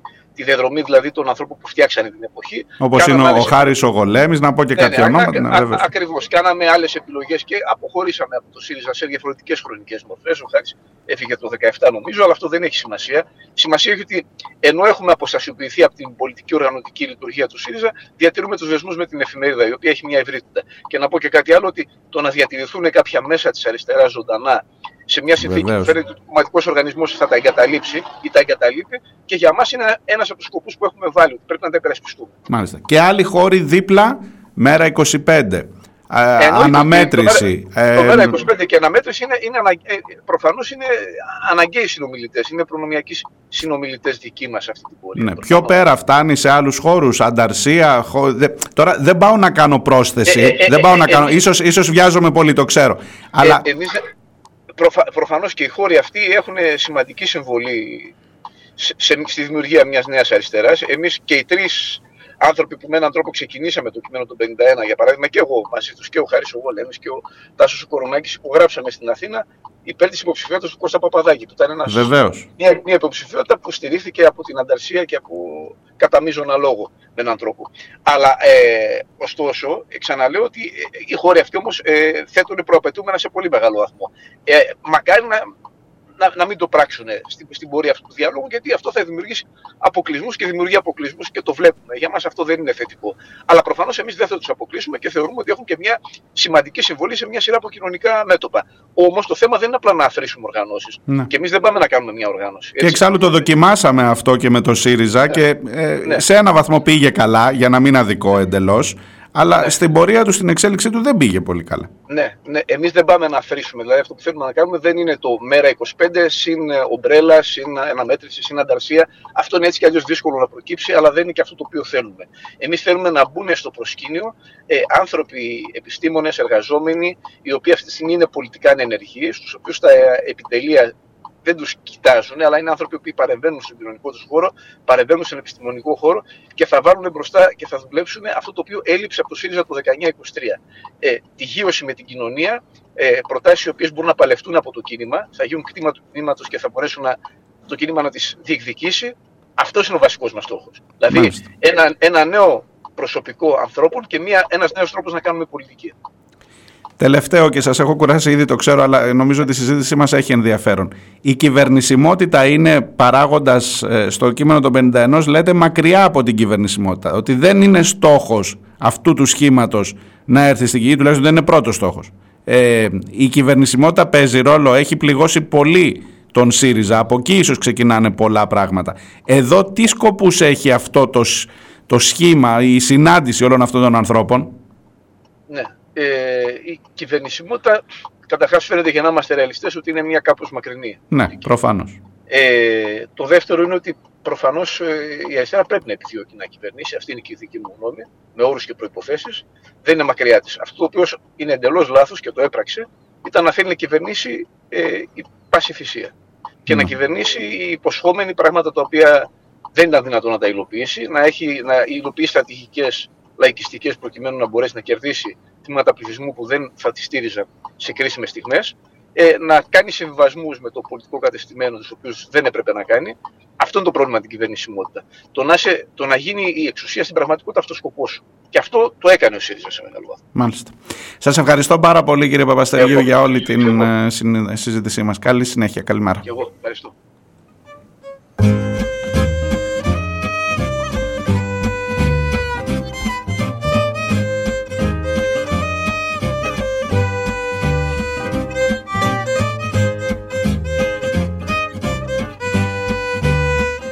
Ήταν ο κ. Βασίλης Παπαστεργίου, δικηγόρος, μέλος της ομάδας δικηγόρων για την υπεράσπιση των προσφύγων και των μεταναστών, μέλος ε, και της ε, ανανεωτικής αριστεράς μέσω της εφημερίδας Εποχή, ένας από τους ανθρώπους, με όλες τις ιδιότητες αυτές, ένας από τους ανθρώπους που βρέθηκαν και στην εκδήλωση της Εποχής στο Τριανόν και υπογράφουν και το κείμενο των 51. Ε, αυτή είναι, αυτές είναι δύο εκφάνσεις από την μεγάλη συζήτηση που έχει ξεκινήσει στον χώρο της αριστεράς, της ριζοσπαστικής, ανανεωτικής, οικολογικής, ουμανιστικής, πείτε το όπως θέλετε, αυτής της αριστεράς, για να το πω με δικά μου λόγια, που λέει ότι ε, για να συζητήσουμε πρέπει να βάλουμε πάνω στο τραπέζι 10 συγκεκριμένα σημεία που θα μας καθορίζουν ως αριστερούς ανθρώπους. Ε, οι εχθροί αυτού του πράγματος εδώ και πολλά χρόνια και μέσα στο ΣΥΡΙΖΑ το λέγανε αριστερόμετρο. Ελάτε τώρα με τα αριστερόμετρα, τους έλεγες παιδιά είναι δυνατόν να είσαι υπέρ του φράχτη. Άντε μωρέ μου βγάλες το αριστερόμετρο. Μετά έλεγες είναι δυνατόν να είσαι υπέρ του Λάτσι, τον εξορίξω, μην τα ξαναπώ τώρα. Χρηματιστήρια ενέργειας, Ηρακλής, κόκκινα δάνεια, να δίνουν να παίρνουν τα σπίτια των ανθρώπων, πληστηριασμούς. Αυτά είσαι. Άντε μωρέ με το αριστερόμετρο τώρα που τα έβγαλες όλα. Λοιπόν, θα μπορούσε να λέγεται και αριστερόμετρο, αν ε, το καταθέτω ως πρόταση. Αν φτιάξετε τελικά, αν φτιάξουμε τελικά πολιτικό υποκείμενο, κόμμα δηλαδή, ε, πώς να σου το πω, μια συνολική παρουσία, θα μπορούσαμε να το βγάλουμε και αριστερόμετρο. Αλήθεια σας το λέω. Και ας ακούγεται λίγο άσχημο. Αλλά είναι ένα πάρα πολύ χρήσιμο εργαλείο, παιδιά, να ξέρετε. Για να μην ξανακάνεις τα λάθη που είπε ο Παπαστεργίου μόλις, το να στοχεύει στην κυβέρνηση πάση θυσία, στο να, προσπα... στο να προσπαθείς εσύ να πείσεις τους ανθρώπους να σου μοιάσουν με βάση τις αρχές σου και να σε ψηφίσουν εννοείται και όχι να προσπαθείς εσύ να μοιάσεις με το τι θέλει ο κόσμος ή με το τι, που ακριβώς βαδίζει. Γιατί άμα μοιάσεις θα γίνεις ένα διαμαντοπούλου, πώς να σου το πω, που θα φοβάσαι τους κουρόχρωμους. Καταλαβες. Δεν γίνεται Πρέπει να πείσει για το ότι οι άνθρωποι αυτοί έχουν ανάγκες, για το ότι μπορείς να κάνεις πολιτικές συγκεκριμένες, για το ότι η Ευρώπη πρέπει να πάρει την ευθύνη της. Πρέπει να πεις, άμα βαριέσαι και άμα δεν γουστάρεις να το κάνεις και λες, άντε πάμε να πάρουμε την, την εξουσία και θα δούμε τι θα κάνουμε παρακάτω, θα γίνεις σαν ένα διαμαντοπούλου τελικά. Τόσο απλά είναι τα πράγματα. Αριστερόμετρο. Ναι, εγώ λέω ναι. Ωραίος τίτλος είναι.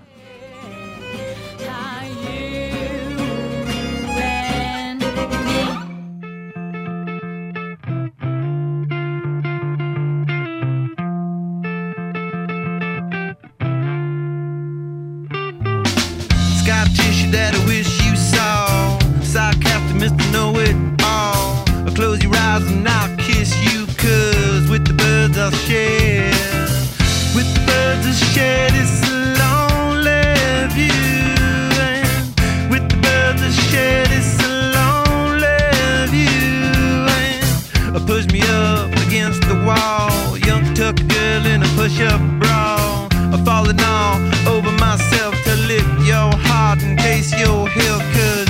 With the birds that shared it's a lonely view. With the birds that shared it's a lonely.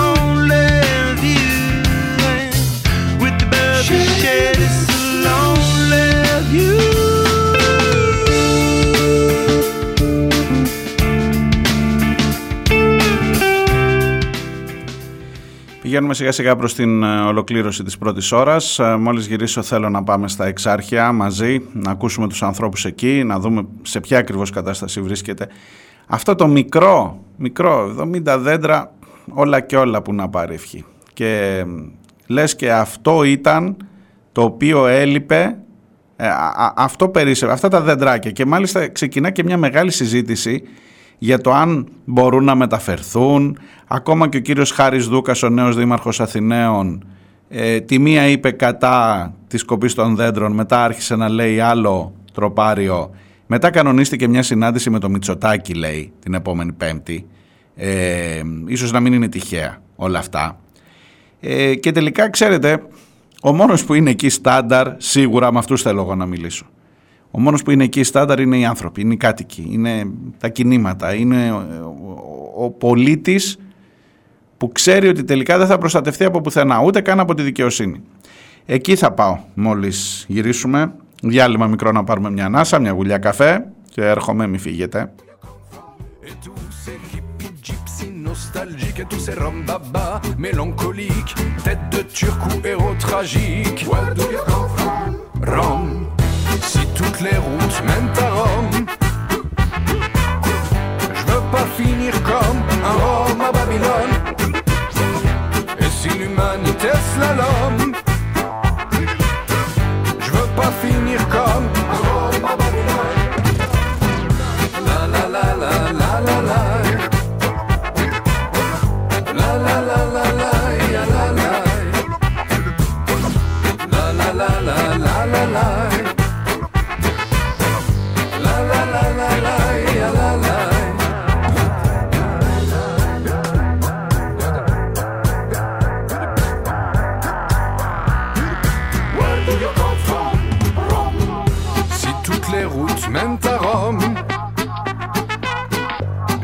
pas finir de Rome à Babylone. Et si l'humanité slalom, je veux pas finir comme un Rome à Babylone. La la la la la la la. La la la la la la la. Ώρα δεύτερη, πίσω σελίδες. Ε, στην, ε, δεν θα πω στο, στο streaming γιατί σήμερα έχουμε πρόβλημα. Ε, θα σας πω όμως τα ραδιοφωνά σας, θα σας πω ηχογραφημένα όπου θα ακούσετε μετά την ε, εκπομπή και βεβαίως στην επικαιρότητα όσο μπορούμε να ακουμπήσουμε σε αυτήν και να ψάξουμε λιγάκι πιο βαθιά για όλα αυτά που βλέπουμε να συμβαίνουν γύρω μας, όσο, όσο είναι αυτό δυνατόν.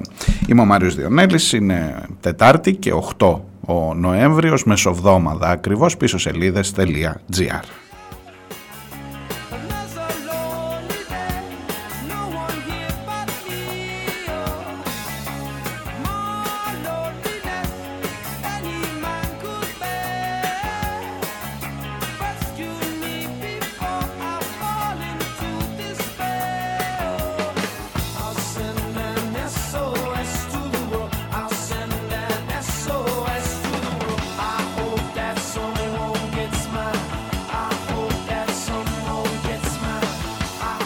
Ξέρετε, συνηθίζω, ε, μου αρέσει αυτό και σας ομολογώ ότι το βλέπω και πέρα από δουλειά, το βλέπω και λιγάκι σαν παιχνίδι. Ξέρετε, καλό είναι να περνάς καλά στη δουλειά, ε. αυτό δεν λένε όλοι και οι ψυχολόγοι το λένε. Για να έχεις, ε, να, να μην βαριγκομάς όταν πας στην αυτή, βρες τρόπους να το διασκεδάσεις. Καλά, όχι να ανέβεις πάνω στο τραπέζι, αλλά τέλος πάντων βρες, βρες τρόπους λίγο να σε ευχαριστεί, να σε γεμίζει, ρε παιδί μου. Να, να σας πω εγώ. Αυτό το να τα εισβάζεις δίπλα-δίπλα τις ειδισούλε και να, απλά να υπάρχουν εκεί. Δεν χρειάζεται, ίσως καμιά φορά δεν χρειάζεται να σχολιάσεις καν. Λοιπόν, ε, πάμε στην Πορτογαλία. Αντώνιο Κώστα, πρωθυπουργός. Ε, σοσιαλιστής, έχει καταφέρει τα τελευταία χρόνια να ενώσει και κομμάτια της αριστεράς. Έχει καταφέρει να είναι ένα από τα παραδείγματα ε, δεν θα σας έλεγα, να το πάλι το αριστερόμετρο. Τέλος πάντων, έχει καταφέρει να είναι σε μία από τις κυβερνήσεις, σε μία χώρα που επίσης ήταν στα PIGS, το θυμάστε, το PIGS ήταν το πρώτο, ήταν το δικό του. Το G πίσω ήμασταν εμείς, το P ήταν το Portugal. Λοιπόν, και έχει καταφέρει να την φέρει λίγο στα ίσια τη χώρα με πολιτικές που γενικά σε γενικές γραμμές, δεν είμαι ο πιο ειδικός για να μιλήσω για την πολιτική στην Πορτογαλία, Εν πάση περιπτώσει ήταν ένας άνθρωπος με θετικό πρόσημο, να το κρατήσουμε μέχρι εκεί. Με θετικό πρόσημο και για την ε, χώρα του εννοείται ε, και για την αριστερά. Ε, με ό,τι τέλος πάντων εννοεί ο καθένας αριστερά. Λοιπόν, παρετήθηκε χθες. Πάμε σε εκλογές στην Πορτογαλία. Παρετήθηκε υπό το βάρος ενός σκανδάλου γιατί λέει, έδινε, λένε, τον κατηγορούν τουλάχιστον και μάλιστα υπήρξαν και συλλήψεις στην Πορτογαλία ότι σε κάποιους γνωστούς του επιχειρηματίες έδινε δουλίτσες. Δουλίτσες. Δηλαδή, τα μεγάλα κοιτάσματα έκανε την υπόθεση που έχει να κάνει με την εξόριξη λιθίου, ε, την παραγωγή υδρογόνου στην ε, χώρα, ότι υπάρχουν υποψίες για κατάχρηση δημόσιου χρήματος, διαφθορά και αθέμητη επιρροή, ώστε να ευνοηθούν οι δικοί του ε, επιχειρημα... οι, οι δικοί του. Τέλος πάντων, οι επιχειρηματίες με τους οποίους ήταν κοντά. Εντάξει. Ε, μάλιστα υπήρξε ε, και σύλληψη κάποιων υψηλόβαθμων στελεχών της ε, κυβέρνησης ε, ήταν ο προσωπάρχης του Πρωθυπουργού έτσι και είναι υποκράτηση ο προσωπάρχης του Πρωθυπουργού ο κύριος Βίτο Εσκαρία ε, έχουν τεθεί πέντε συνολικά άνθρωποι υποκράτηση. Ήταν και ο κύριος ε, Διόγκο Λασέρντα Μπατσάντο, δεν τα λέει, δεν είναι καλά τα πορτογαλικά μου, αλλά αυτός ήταν ο σύμβουλος επιχειρήσεων του ε, Πρωθυπουργού και τους έχουν μαζέψει αυτούς. Λοιπόν, κρατήστε τώρα αυτή την είδηση δίπλα. Παρετήθηκε, πάμε σε εκλογές. Εντάξει. Και μάλιστα και με πολύ έβαλε τα κλάματα σε τηλεοπτικό διάγγελμα. Είπε ότι εγώ δεν φοβάμαι τίποτα, έχω εμπιστοσύνη στη δικαιοσύνη. Καλά, άστα, θα τα βρει δικαιοσύνη. Τελεία μέχρι εδώ. Για την Πορτογαλία δεν ξέρω περισσότερο, ούτε θα τον καταδικάσω εγώ. Διαβάζω, σας λέω την είδηση. Πάμε τώρα. Άλλη είδηση δίπλα.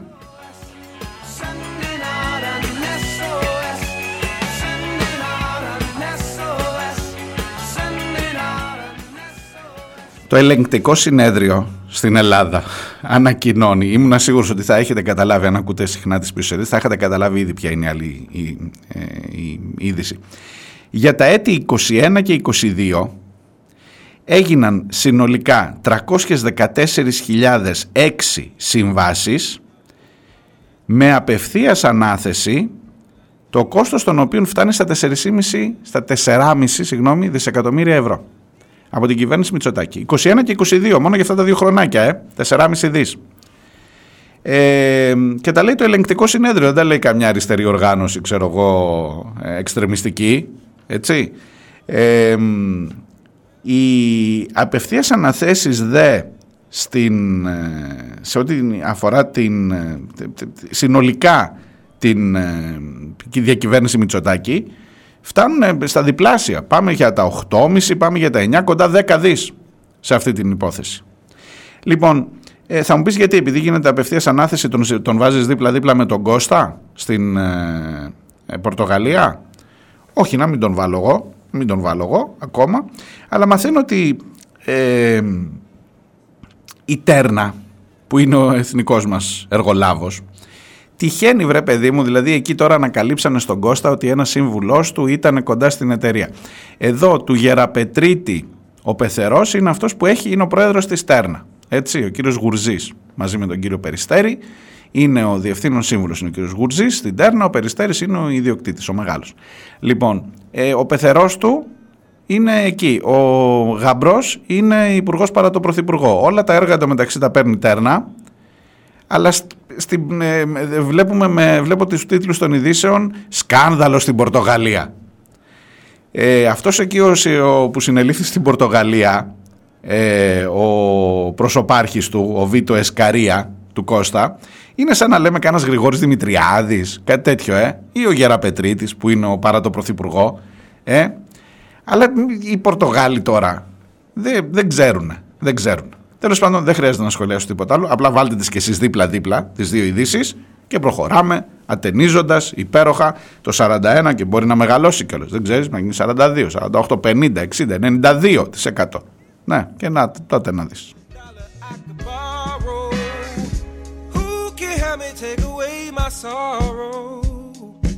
Maybe it's inside the bottle. Maybe it's inside the bottle. I had some good old, but it's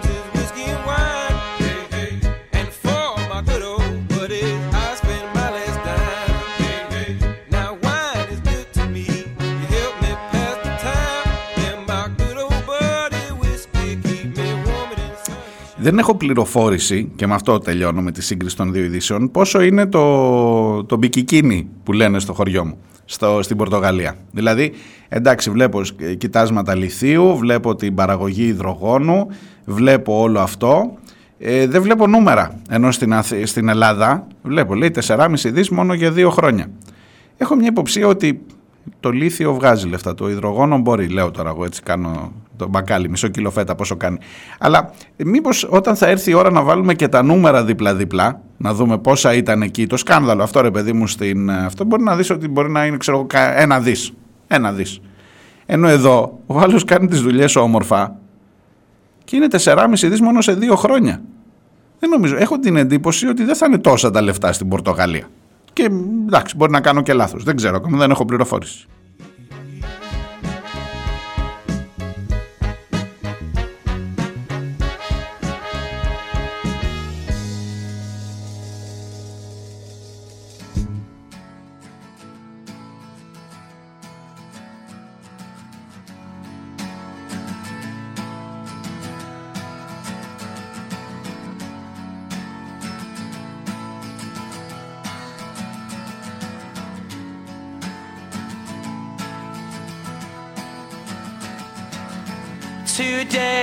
Gonna be the day that they're gonna throw it back to you.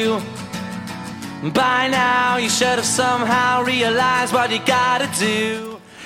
Λοιπόν, αφήστε λίγο τα δισεκατομμύρια που σφυρίζουν και στην Πορτογαλία και εδώ με τις απευθείας αναθέσεις. Αν και μπορεί και να μην είναι και πολύ άσχετο με όλο αυτό των εργολάβων κλπ. Λεφτουδάκια, παντού λεφτουδάκια.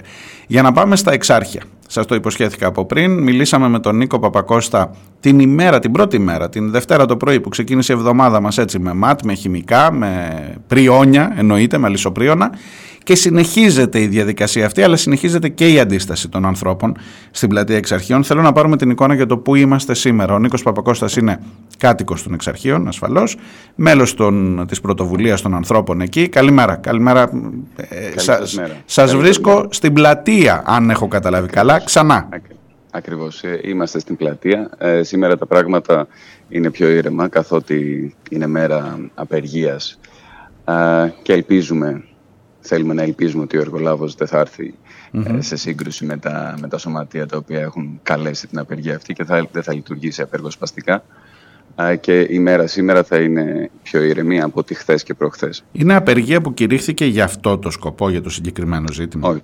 Ε, συμμετέχουν ε, συμμετέχουν τα, κάποια σωματεία τα οποία της, Αττικό, της Αττικό Μετρό και γι' αυτό η σταθμή σήμερα αυτή που, για τους οποίους έχουμε εικόνα ε, τον, ε, το εργοτάξιο των ε, εξαρχείων, της Φιλανδίας εξαρχείων και τα πέριξ ε, είναι κλειστά και είναι δεν, κλειστά. δεν Πόση ζημιά έχει γίνει, ας ξεκινήσω από εκεί. Κοιτάξτε, ε, υπάρχουν δέντρα τα οποία είναι 60 και 70 ετών, τα οποία στέκονται στην πλατεία, πάρα πολύ ψηλά δέντρα, τα οποία έχουν κοπεί ε, χωρίς καμία φροντίδα, χωρίς καμία απολύτως πρόθεση μεταφύτευσης. Ε, και ελπίζουμε ότι δεν έχουν καταστραφεί ολοκληρωτικά. Αυτή τη στιγμή από τα 72 δέντρα τα οποία ε, υπάρχουν στην πλατεία ε, έχουν ε, κοπεί από ό,τι μπορούμε να έχουμε πλήρη εικόνα 6 ή 7. Έχουν, mm. έχουν κλαδεύει, για να το, να το δώσω να καταλάβει ο κόσμος, δεν έχουν κοπεί, δεν έχουν εκριζωθεί, δεν έχουν κοπεί από τη ναι, ναι, ναι. ρίζα. Έχουν καρατομηθεί τα κλαδιά τους και αυτή τη στιγμή υπάρχει μόνο ο κορμό. Ώστε να μείνει ένας κορμός, ένα κούτσουρο ψηλό με, με κάποιο, κάποιο φίλο μα στην κορυφή, φαντάζομαι, που μπορεί αυτό υποτίθεται και εδώ θέλω να έρθω. Ναι. Γιατί Καλώς υπάρχει, να έρθετε εδώ. Υπάρχει ε... ένα αφήγημα αυτή τη στιγμή ότι κύριε Παπακώστα και κύριοι των, και κυρίες των εξαρχείων γιατί ανησυχείτε θα τα πάρω να τα φυτέψω αλλού; Ναι, κοιτάξτε, και γιατί κάνετε τόση φασαρία; Αυτό είναι, αυτό είναι ένα εξόφθαλμο ψέμα εχθές, ε, για να μην μιλάω έτσι από δική μου ε, έμπνευση ή από την πλευρά της κοινής λογικής, ε, το Ανεξάρτητο Σωματείο Εργαζομένων του Δήμου Αθηναίων σε μια ανακοίνωσή του ανέφερε όχι μόνο ότι δεν υπάρχει τεχνογνωσία και το ανθρώπινο δυναμικό για να γίνει αυτό, διότι το φυτόριο του Δήμου είναι υποστελεχωμένο και αριθμεί λιγότερα από πέντε άτομα, αλλά επίσης ότι τουλάχιστον τα 9 στα 10 δέντρα τα οποία έχουν, έχουν, έχουν γίνει προσπάθειες μεταφύτευσης, γιατί άλλα έχουν πεταχθεί. Ναι. Έχουν γίνει προσπάθειες μεταφύτευσης από άλλα εργοτάξια, όπως της πλατείας Κολονακίου ή, αυτής της, τα, ή αυτό της πλατείας Κυψέλης, έχουν εξεραθεί, έχουν καταστραφεί. Και, ναι. ε, α, άρα το αφήγημα περί μεταφυτεύσεων, το οποίο έχει ε, οικειοποιηθεί και ένα μέρος ε, του τύπου και των συναδέλφων σας και α, αρκετών ανθρώπων οι οποίοι είναι καλά διαβασμένοι θα πρέπει να το ξανακοιτάξουν. Πρόκειται ναι. για ένα εξόφθαλμο ψέμα. Το οποίο Διότι τα, κοινή λογική. Τα, παραδείγματα δείχνουν ότι δεν. Τώρα δεν είμαστε. Εγώ δεν είμαι γεωπόνος, φαντάζομαι ούτε κι εσείς. Αλλά δεν, δεν, είναι, δεν είναι το.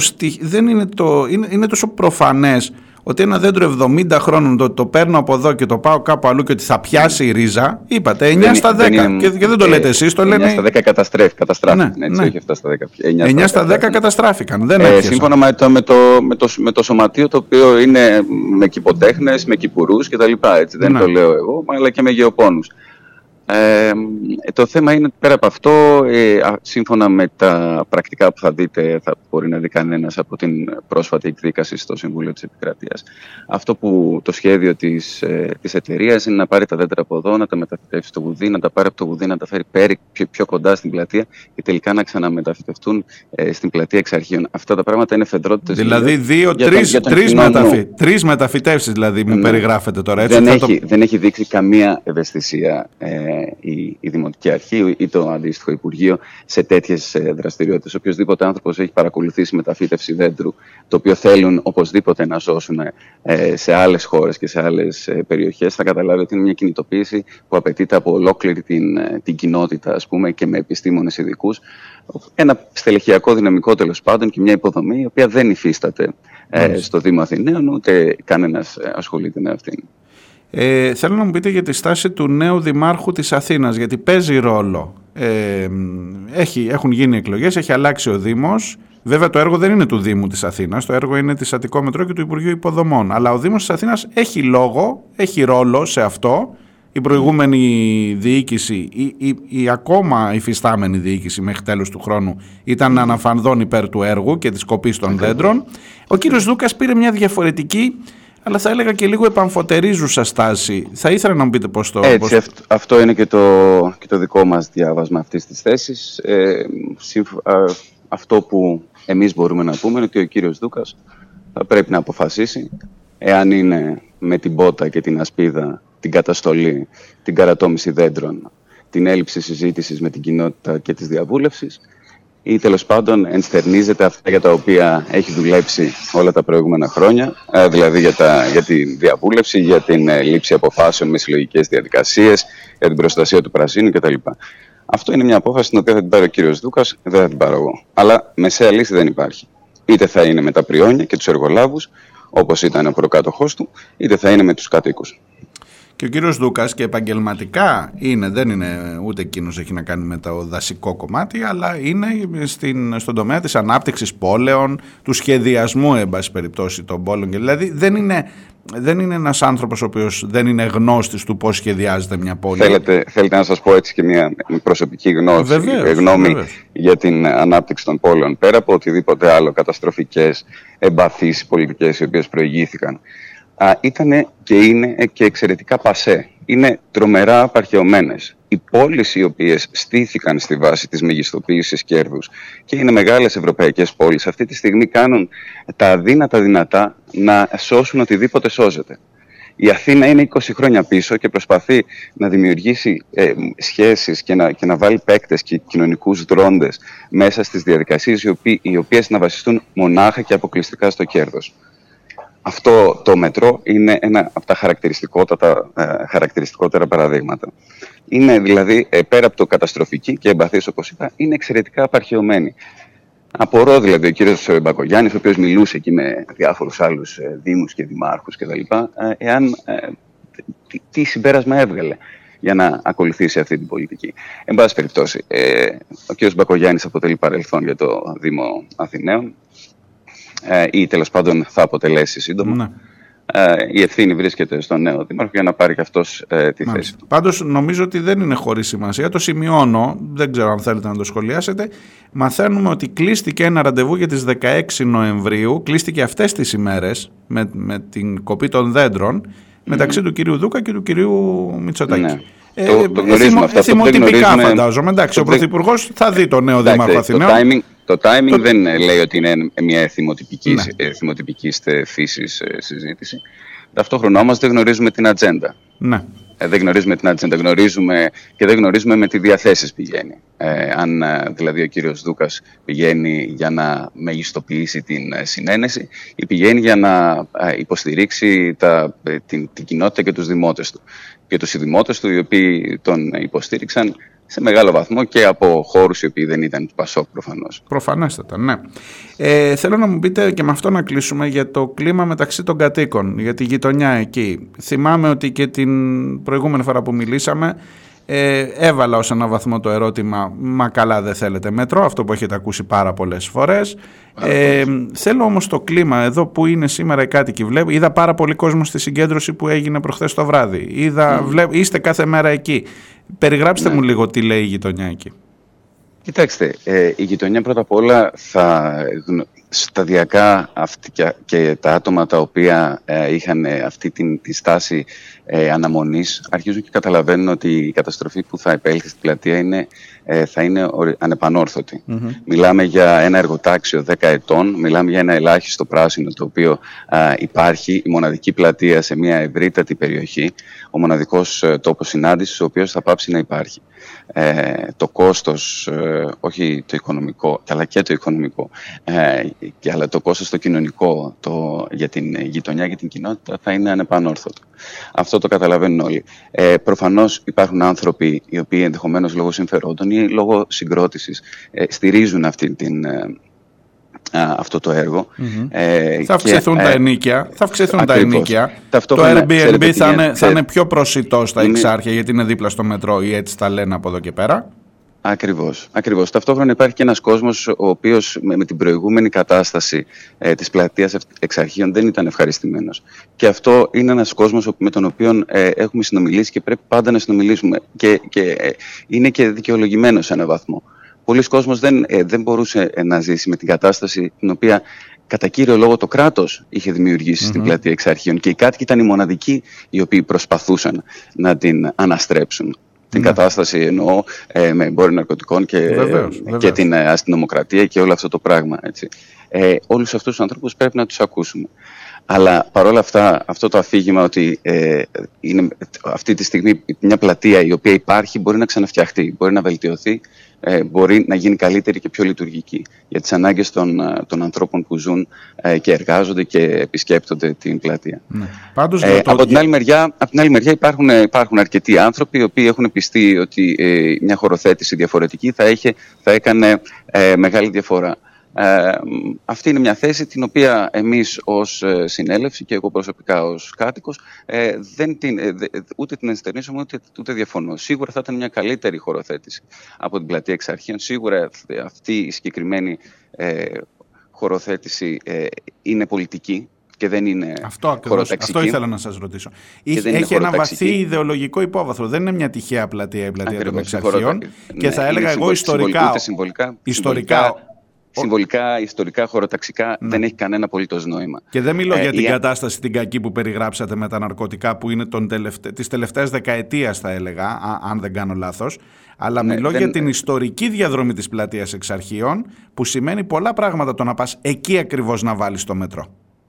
Mm, ναι, σα, σαφώς. Ε, και νομίζω ότι, ότι είναι διατυπωμένη άποψη και αντίληψη ότι ε, της ε, κυβέρνησης ότι θα τελειώσει με τα εξάρχεια εννοώντας ότι ναι, θα ναι. εφαρμόσει ένα ε, πώς να πούμε, ένα σοκ και, και δέος δόγμα στην γειτονιά των εξαρχείων απέναντι σε ποιους άραγε, απέναντι σε πολίτες, απέναντι σε ανθρώπους οι οποίοι κατοικούν εδώ. Καταλαβαίνετε ότι, ότι αυτό είναι ακραία αντιδημοκρατικό. Αλλά, εν πάση περιπτώσει, για την ερώτησή σας, υπάρχουν ε, αρκετοί άνθρωποι οι οποίοι είναι πεισμένοι ε, πολλοί άνθρωποι οι οποίοι θα θέλαν μια διαφορετική χωροθέτηση γιατί θα τους εξυπηρετούσε κτλ. Υπάρχουν και οι άνθρωποι οι οποίοι πιστεύουν ότι, ε, ότι η γειτονιά αυτή δεν, ε, επειδή βρίσκεται το μετρό της Ομόνιας, το μετρό ε, του ναι, είναι δίπλα, το μετρό των Αμπελοκήπων και την, η, επερχόμενη, ε, η επερχόμενη στάση στην ε, Μουστοξίδη είναι σε αρκετά ε, γειτονικό και κοντινό, ε, σε κοντινή απόσταση, ότι θα προκαλούσε πολύ μεγαλύτερη βλάβη από ό,τι θα έσωζε ή μεγαλύτερη βιωσιμότητα από ό,τι θα επέφερε ε, ένα σταθμός μετρό είτε εδώ είτε εκεί. Αλλά εν πάση περιπτώσει αυτά ε, είναι, σας μεταφέρω αυτά τα οποία παίρνω ως αίσθηση από, την, από τις συζητήσεις στη, στη γειτονιά. Αυτό το πράγμα ένα κράτος ας, πούμε ή ένας δήμος θα έπρεπε να τα να, να, να τα πάρει θεσμικά και δομημένα αυτά τα επιχειρήματα και αυτές τις θέσεις. Και εδώ μιλάμε για μια κατάσταση η οποία ήρθε αμυγός από πάνω, ήρθε με, με επιβολή και τελικά με την ακραία μορφή επιβολή στα μάτια, την αστυνομία, τα χημικά ε, και τους ξυλοδαρμούς και τις προσαγωγές και τις ε, συλλήψεις.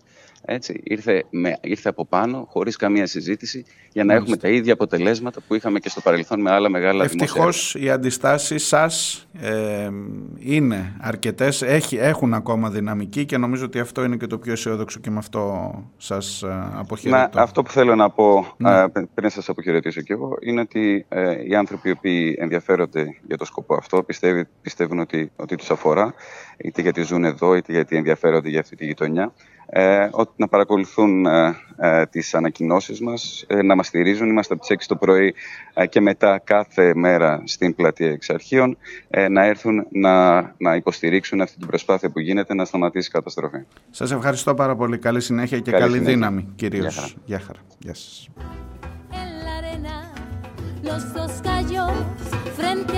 Ήταν ο κύριος Νίκος Παπακώστας, κάτοικος των Εξαρχείων, μέλος της συνέλευσης των ανθρώπων εκεί. Πάμε σε διάλειμμα και έρχομαι μετά να τα σχολιάσουμε όλα αυτά.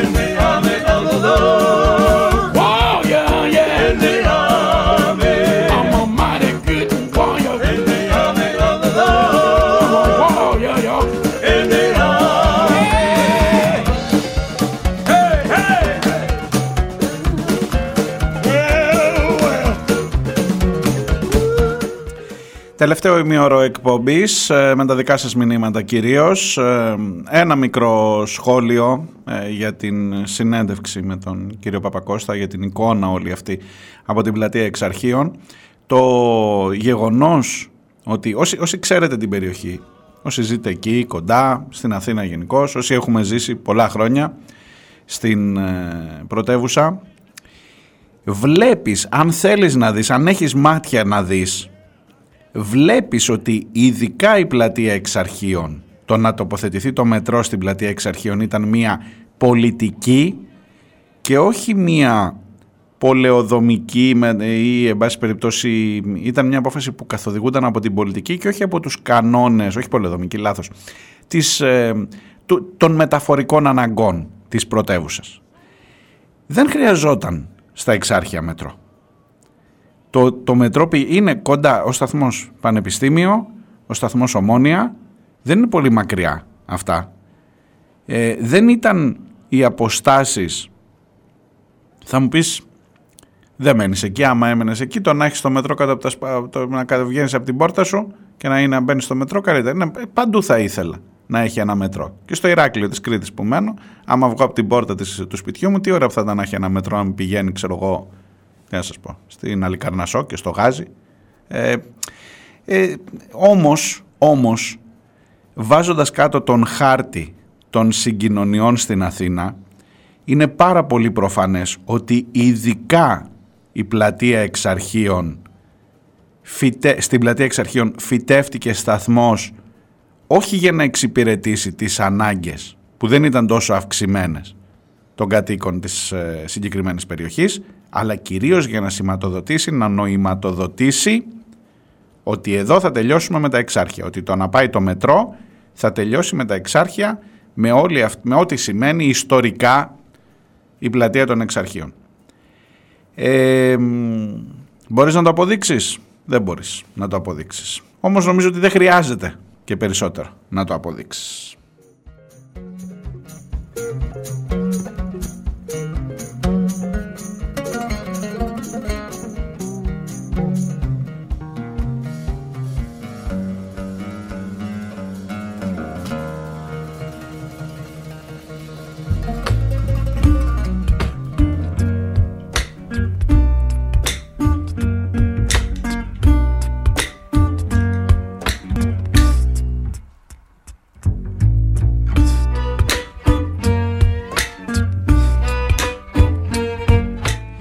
Στα δικά σας μηνύματα ξεκινώ από ψηλά, από Βόρεια Ελλάδα, από τον Χρήστο, στη Δράμα. 10.305 νεκροί.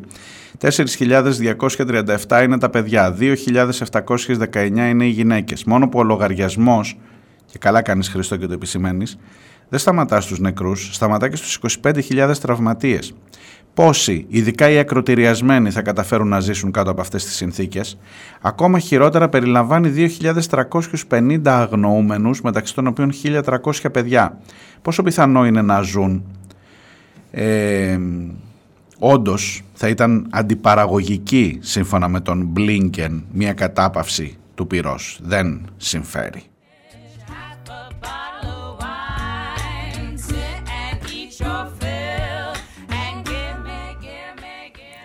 Κάνεις πολύ σωστά Χρήστο που βάζεις τους αριθμούς αυτούς στη σειρά γιατί δεν είναι μόνο. Σου θυμίζω ότι η αφορμή για να μην υπάρξει κατάπαυση του πυρός, η δικαιολογία είναι οι 243 αγνοούμενοι που υπάρχουν, απαχθέντες που υπάρχουν από την πλευρά του, που τους έχει απαγάγει η Χαμάς. 243, όχι 243.000, 243. Θα μου πεις δεν έχουν ψυχή άνθρωποι αυτοί, δεν άκουσες την αγωνία των συγγενών τους που ήρθαν στο μέγαρο της μουσικής και συναντήθηκαν και με την κυρία Σακελαροπούλου; Δεν την άκουσες στην αγωνία, την άκουσα. Αλλά κάνω μια ζυγαριά οι άνθρωποι δεν μπαίνουν σε ζυγαριές, αλλά για αυτούς εσείς τη βάζετε πρώτη. Αυτοί τη βάζουν πρώτα. Για τους 243 συνεχίζω να σκοτώνω. Και έχω αγνοούμενους, αγνοούμενους εκτός από τους νεκρούς, έχω αγνοούμενους 2.350 από την άλλη πλευρά, μεταξύ των οποίων είναι 1.300 παιδιά, τη μισή, τα μισά περίπου είναι παιδιά. Και οι άλλοι είναι 243 συν 10.000 νεκροί, συν 22, 25.000 τραυματίες. Πού τελειώνει, πού ισοφαρίζει η ζυγαριά αυτή;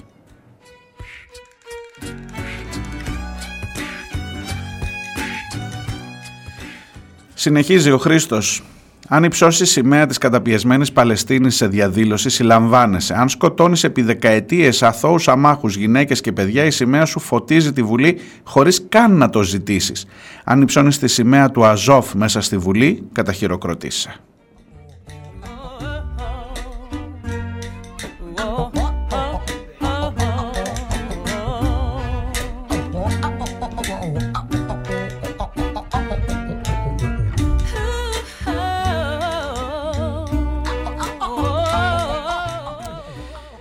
Τρίτο σχόλιο, οι εξυγχρονιστές, σοσιαλιστές σε εισαγωγικά που πίνουν νερό στο όνομα του ακραίου νεοφιλελευθερισμού, τα ορφανά και τα εγγόνια του Σιμίτη είναι στην πρώτη γραμμή από το 2011. Δίνουν ηρωικές μάχες, αγωνίζονται για να μην γεμίσει η Ευρώπη με σκουρόχρωμους, που μας έλεγε η κυρία Διαμαντοπούλου. Υποβάλλουν τη την δουλοπρέπειά τους στο κράτος του Ισραήλ και μου επισημαίνει τη συνάντηση του Υπουργού Παιδείας του κυρίου Πιερακάκη προχθές με το Κεντρικό Ισραηλιτικό Συμβούλιο Ελλάδας όπου δεν ακούστηκε η παραμικρή λέξη για την ε, ε, υπόθεση της Γάζας και για τα παιδιά τα οποία αφού υποτίθεται ότι είσαι υπουργός παιδείας και αφού υποτίθεται ότι ασχολείσαι. Τι να πεις τώρα, τι να πεις. Άστο βρε Χριστό. Εντάξει. Όλες αυτές οι χώρες αφρικανικές δεν έχουν καμία προοπτική ανάπτυξης και είναι γεμάτες με νέους ανθρώπους που δεν έχουν τι να κάνουν και δεν έχουν τι να φάνε. Αυτό που εύχομαι είναι σε 100 χρόνια να μην γίνει δια της βίας η Ευρώπη σκουρόχρωμη. Αυτή ήταν η φράση ακριβώς της κυρίας Διαμαντοπούλου.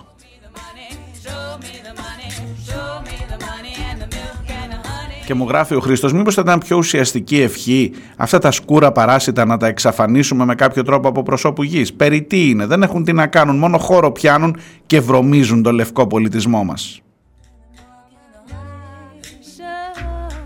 Το μεγαλύτερο πολιτικό βίσμα που λέγεται Άννα Διαμαντοπούλου δεν ενοχλείται από αιώνες λευκής, στιγνής, βίας και απεικιοκρατίας. Ούτε από το χάος και την καταστροφή που εξακολουθούν να προκαλούν σε Ασία και Αφρική η λευκή χριστιανική Ευρώπη και οι Ηνωμένες Πολιτείες. Παρότι στερείται ουσιαστικής παιδείας και ανθρωπιάς, διετέλεσε υπουργός παιδείας. Ναι, με τις φωτοτυπίες, το θυμάσαι, και με τον νόμο Διαμαντοπούλου για τα πανεπιστήμια. Η μοναδική υπουργός στην ιστορία που δεν κατάφερε να μοιράσει βιβλία μέχρι τον Ιανουάριο και μοίρασε αγόρασε φωτοτυπίες κόστους 2 εκατομμυρίων ευρώ.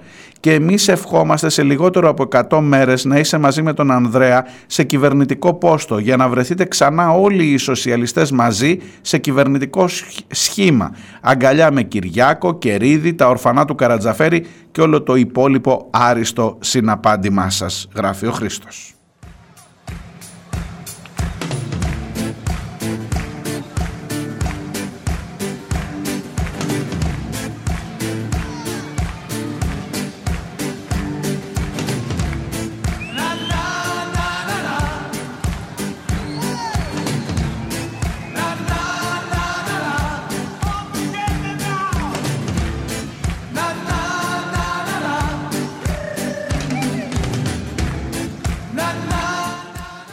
Βεβαίως ο Χρήστος μου στέλνει τις εξαιρετικές τις υπέροχες ε, γελιογραφίες του Γιάννη Δερμετζόγλου από το TVXS να μπαίνετε να παρακολουθείτε λέει πολλά περισσότερα από ό,τι λένε με ένα, σχή, με ένα σκίτσο του ο Δερμετζόγλου κάθε μέρα περιγράφει ε, όσα ακούτε δύο ώρες αυτή την εκπομπή εδώ όσα ακούνε, ακούτε σε πάρα πολλά. Είναι, είναι εξαιρετικός. Ε, πηγαίνω παρακάτω στα μηνύματα.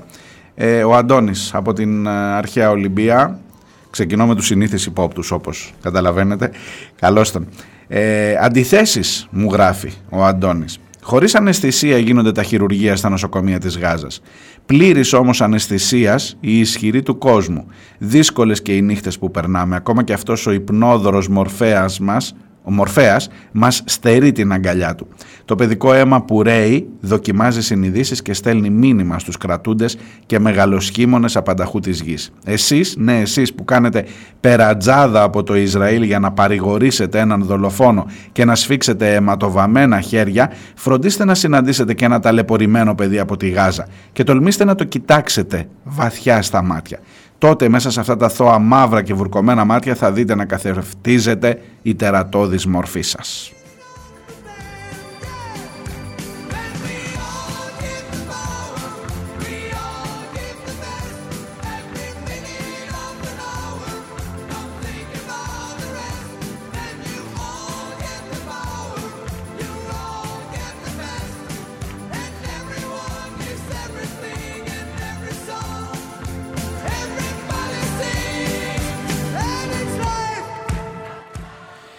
Η Χρυσούλα από τη Ρόδο. Α, για το μήνυμα του Χρήστου που είπε μαζί με τον Αντρέα, ελπίζω να βρείτε στα σίδη στην κυβέρνηση. Δεν θέλω τώρα να μου απορείτε. Τα έχουμε πει αυτά, έτσι. Ποιον Αντρέα. Τι ποιον Αντρέα. Ένας είναι ο Αντρέα πια. Καλά, ένας ήταν εκείνος που έφυγε, αλλά τώρα είναι ένας ο Αντρέα. 22 Νοεμβρίου μας έχει δώσει ραντεβού. Θα μας ανακοινώσει αν θα πάει στη Νέα Δημοκρατία ή αν θα φτιάξει δικό του κόμμα. Εσείς τι λέτε, από τα δύο. Ε, να η κυβέρνηση έρχεται και Διαμαντοπούλου θα έχει και Αντρέα Λοβέρδο θα έχει από ό,τι φαίνεται. Κάνουν ό,τι μπορούν τα παιδιά για να είναι και αυτοί στο πανηγύρι.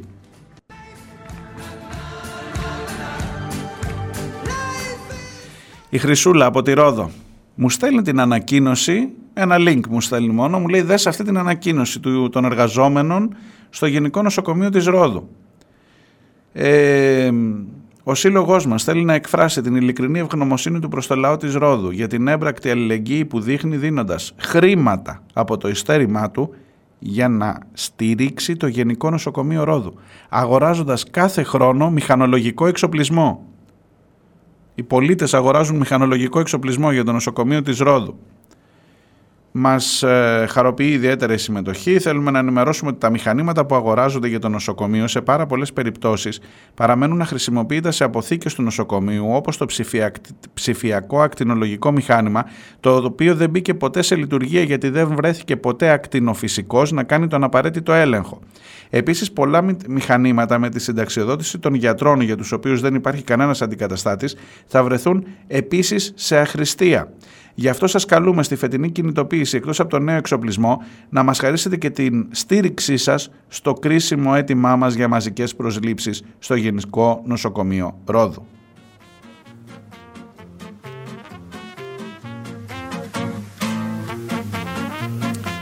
Και βάζει, και ένα, και βάζει και ένα ερώτημα ο Σύλλογος Εργαζόμενων που αφορά και την Κρήτη και όλους τους τουριστικούς προορισμούς. Η Ρόδος, ξέρετε, δεν είναι ένα τυχαίο σημείο. Η Ρόδος είναι ένα σημείο της χώρας από το οποίο περνάνε πάρα πολλά λεφτά.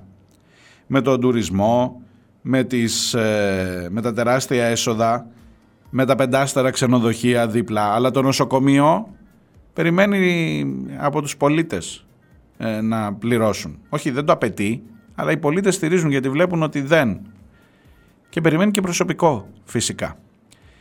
Το ίδιο ισχύει και για την Κρήτη και για το Βενιζέλιο που σας έλεγα. Ξέρετε πόσα λεφτά έρχονται. Τουρισμός, λέει, ανάπτυξη, ανάπτυξη, έργα, χαμός, παιδιά, επενδύσεις, κόλαση. Και φτάνεις μέσα στο νοσοκομείο και βλέπεις την άλλη κόλαση. Ναι, είναι μια αντιστοιχεία, είναι δίπλα-δίπλα αυτά τα δύο. Ακριβώς. Ε, ευημερούμε, ευημερούμε. Μην το συζητάτε.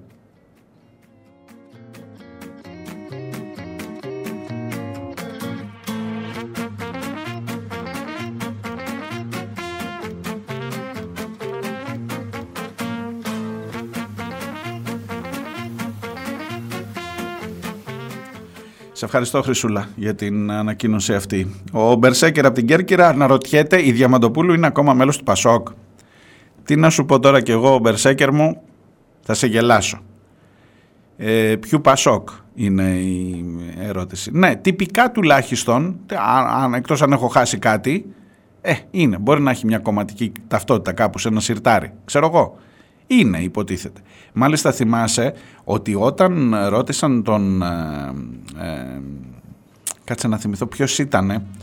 Τότε που, που μιλούσαμε για την... Ε, ο Σταθάκης. Ο Σταθάκης ήταν, ναι.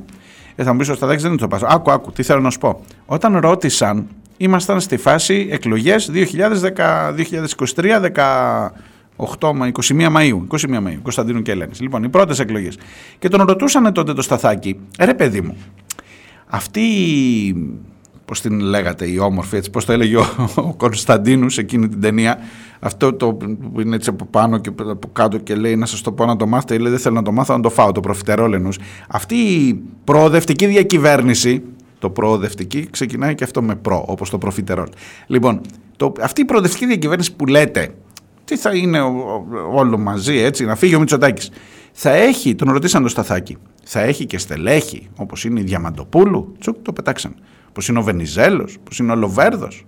Και είπε ο Σταθάκης τότε, όλοι οι καλοί χωράνε, όχι δεν το είπε έτσι ακριβώς, αλλά τέλος πάντων συζητάμε με όλους, ανοίγει αυτό, ο στόχος είναι αυτό. Λοιπόν, είδατε πόσο καλά πήγε αυτό και είδες που είναι σήμερα και ο Σταθάκης και ο ΣΥΡΙΖΑ. Έτσι, ο Σταθάκης ούτε βουλευτής δεν βγήκε και τον έβαγε ο Πολάκης. Οπότε Μπερσέκερ, με αφορμή την ερώτησή σου, δεν ξέρω, δεν ξέρω αν είναι ακόμα μέλος του Πασόκ, ξέρω όμως ότι την υπολογίζουνε, τουλάχιστον από τον ΣΥΡΙΖΑ μέχρι την υπολογίζανε και για συνέτερο. Και οι αριστεροί, όχι, ναι. Οπότε όταν θα το δεις όλο αυτό το πράγμα, που θα είναι ένα κόμμα που λέει και ο Σπίρτζης, που έχει βρει και το λογότυπο κόκκινος ήλιος. Ήλιος λέει του Πασόκ, αλλά κόκκινες οι ακτίνες. Ωραίο, ωραίο. Θα το κάνω κάποια στιγμή γραφικό να το δω. Ε, να δω πώς βγαίνει.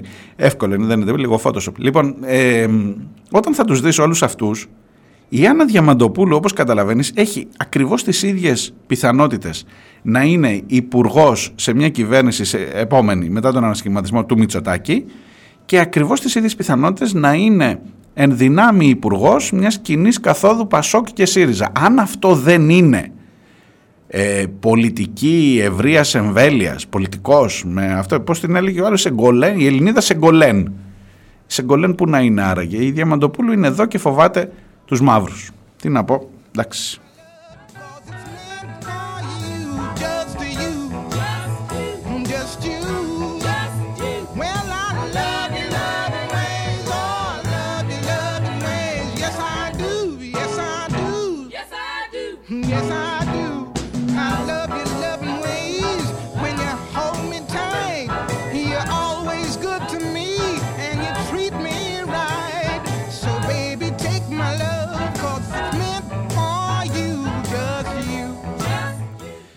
Η χαρά από τη μακρινή Αυστραλία ε, μου στέλνει συνεχώς. Την έχει πειράξει πολύ τη χαρά η προπαγάνδα, αυτό που βλέπει και στους χώρους των πανεπιστημιακών ενδρυμάτων που υποτίθεται ότι είναι χώροι ελεύθερης ε, έκφρασης, του ερευνητικού κόσμου στον οποίο δουλεύει, των ε, εργαστηρίων των επιστημόνων, των ανθρώπων της γνώσης που η προπαγάνδα πάει σύννεφο υπέρ του Ισραήλ σαν να μην βλέπουν καν τα νεκρά παιδιά, σαν να μην επιστήμονες άνθρωποι σπουδαγμένοι, νέοι που υποτίθεται ότι πάνε την επιστήμη μπροστά, ειδικά στον τομέα της υγείας που δουλεύει χαρά και μου λέει, μου στέλνει συγκεκριμένα πράγματα. Δεν θέλω και να την εκθέσω παραπάνω. Εντάξει, δεν ξέρω αν ακούει άλλος κανείς στην Αυστραλία εκτός από τη χαρά. Ε, μου λέει για ανθρώπους που είναι στον κύκλο της, που είναι επιβλέποντες, τέλος πάντων που είναι στον χώρο της, ε, ε, στον ίδιο εργασιακό χώρο, να σας το πω τόσο γενικά. Και μου λέει δεν ξέρω ειλικρινά αν με αυτούς τους ανθρώπους που συναντιέμαι κάθε μέρα δεν μπορώ να τους κοιτάξω στα μάτια δεν μπορώ να, δεν ξέρω αν έχω την, το σθένος να κάτσω να συνεργαστώ ξέροντας τι πιστεύει. Ε, ξέροντας ότι στο, στην πανεπιστημιακή κοινότητα διακινεί ο ίδιος μια φοβερή προπαγάνδα υπέρ του Ισραήλ ξεχνώντας οτιδήποτε έχει να κάνει με τα νεκρά παιδιά στη Γάζα. Τι να σου πω χαρά, τι να σου πω, εγώ δεν θα πάρω την ευθύνη να πω ε, σταμάτα τη συνεργασία, φύγε να... Ε, βλέπεις, βλέπεις τι γίνεται. Η κατάσταση είναι πάρα πολύ δύσκολη. Είδες τους ανθρώπους από την άλλη μεριά του, του πλανήτη, ε, στις Ηνωμένες Πολιτείες. Ε, να, καλά, από την Αυστραλία είναι πιο κοντά μάλλον από την άλλη μεριά, πηγαίνοντας προς τα εκεί. Τέλος πάντων. Λοιπόν, ε, βλέπεις που είπανε, πείτε μας τα ονοματάκια τους στο Χάρβαρντ και δεν πρόκειται να ξαναβρούνε ποτέ δουλειά πουθενά. Το νου σου. Δεν λέω να σιωπήσεις, λέω το νου σου. Όλα ζυγίζονται σε αυτή την υπόθεση. Δεν ξέρω, δεν έχω να σας συμβουλέψω κάτι περισσότερο. Ε, θα μπορούσαμε και να μιλήσουμε και κάτι διάν, αλλά επειδή βλέπω τον προβληματισμό αυτό που τον έχουν πάρα πολλοί άνθρωποι, ε, ανησυχώ πραγματικά για οποιονδήποτε μπορεί να έχει την, την παραμικρή επίπτωση. Ο άλλος σήκωσε μια σημαία της Παλαιστίνης και σήμερα είναι στα κελιά της αστυνομικής διεύθυνσης στην Αθήνα θα τρελαθούμε τελείως και μας λέει ότι βάζει τη χώρα μας σε κίνδυνο επειδή σήκωσε Παλαιστινιακή σημαία. Καταλαβαίνεις τι γίνεται αυτή τη στιγμή.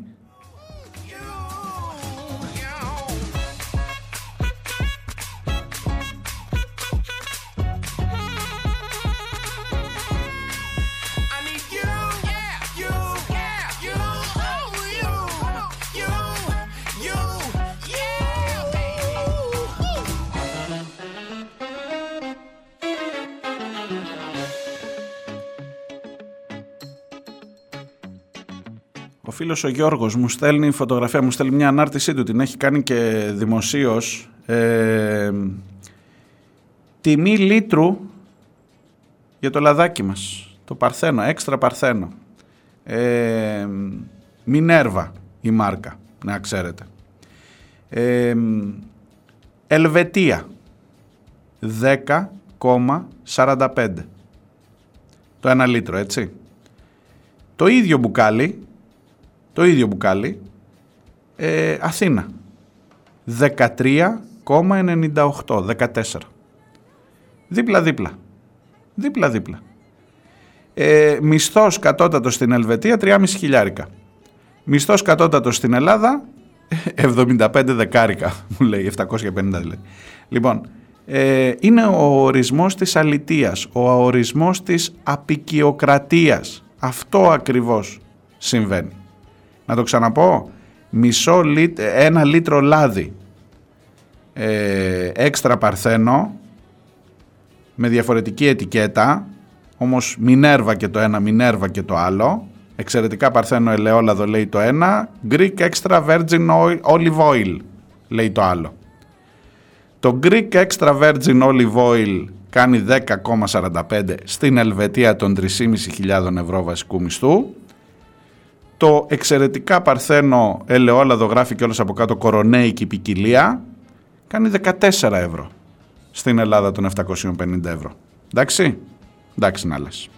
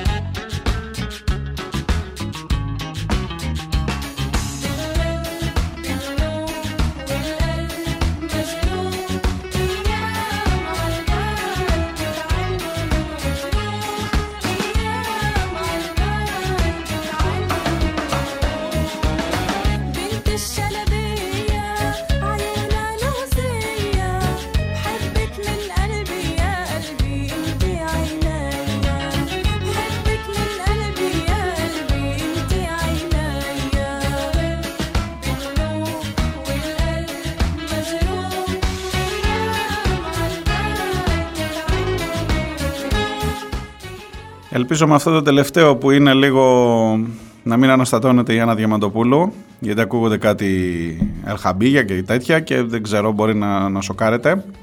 Με αυτό θα σας αφήσω για σήμερα. Να είστε καλά, να προσέχετε χρόνια πολλά ξανά σε όσους ε, και όσες γιορτάζουν και θα τα πούμε αύριο ακριβώς την ίδια ώρα. Καλή συνέχεια. Γεια.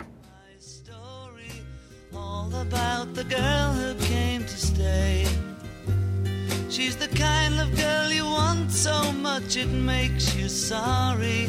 Still, you don't regret a single day. Ah, girl.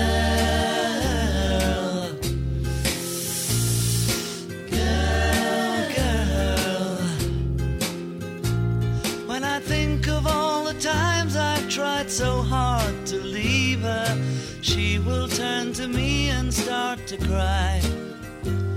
And she promises the earth to me, and I believe her. After all this time, I don't know why. Ah, girl. Girl, girl. She's the kind of girl who puts you down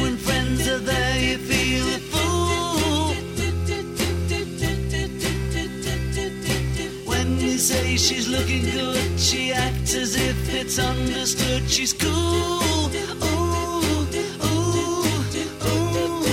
girl. Girl, girl. Was she told when she was young that pain would lead to pleasure? Did she understand it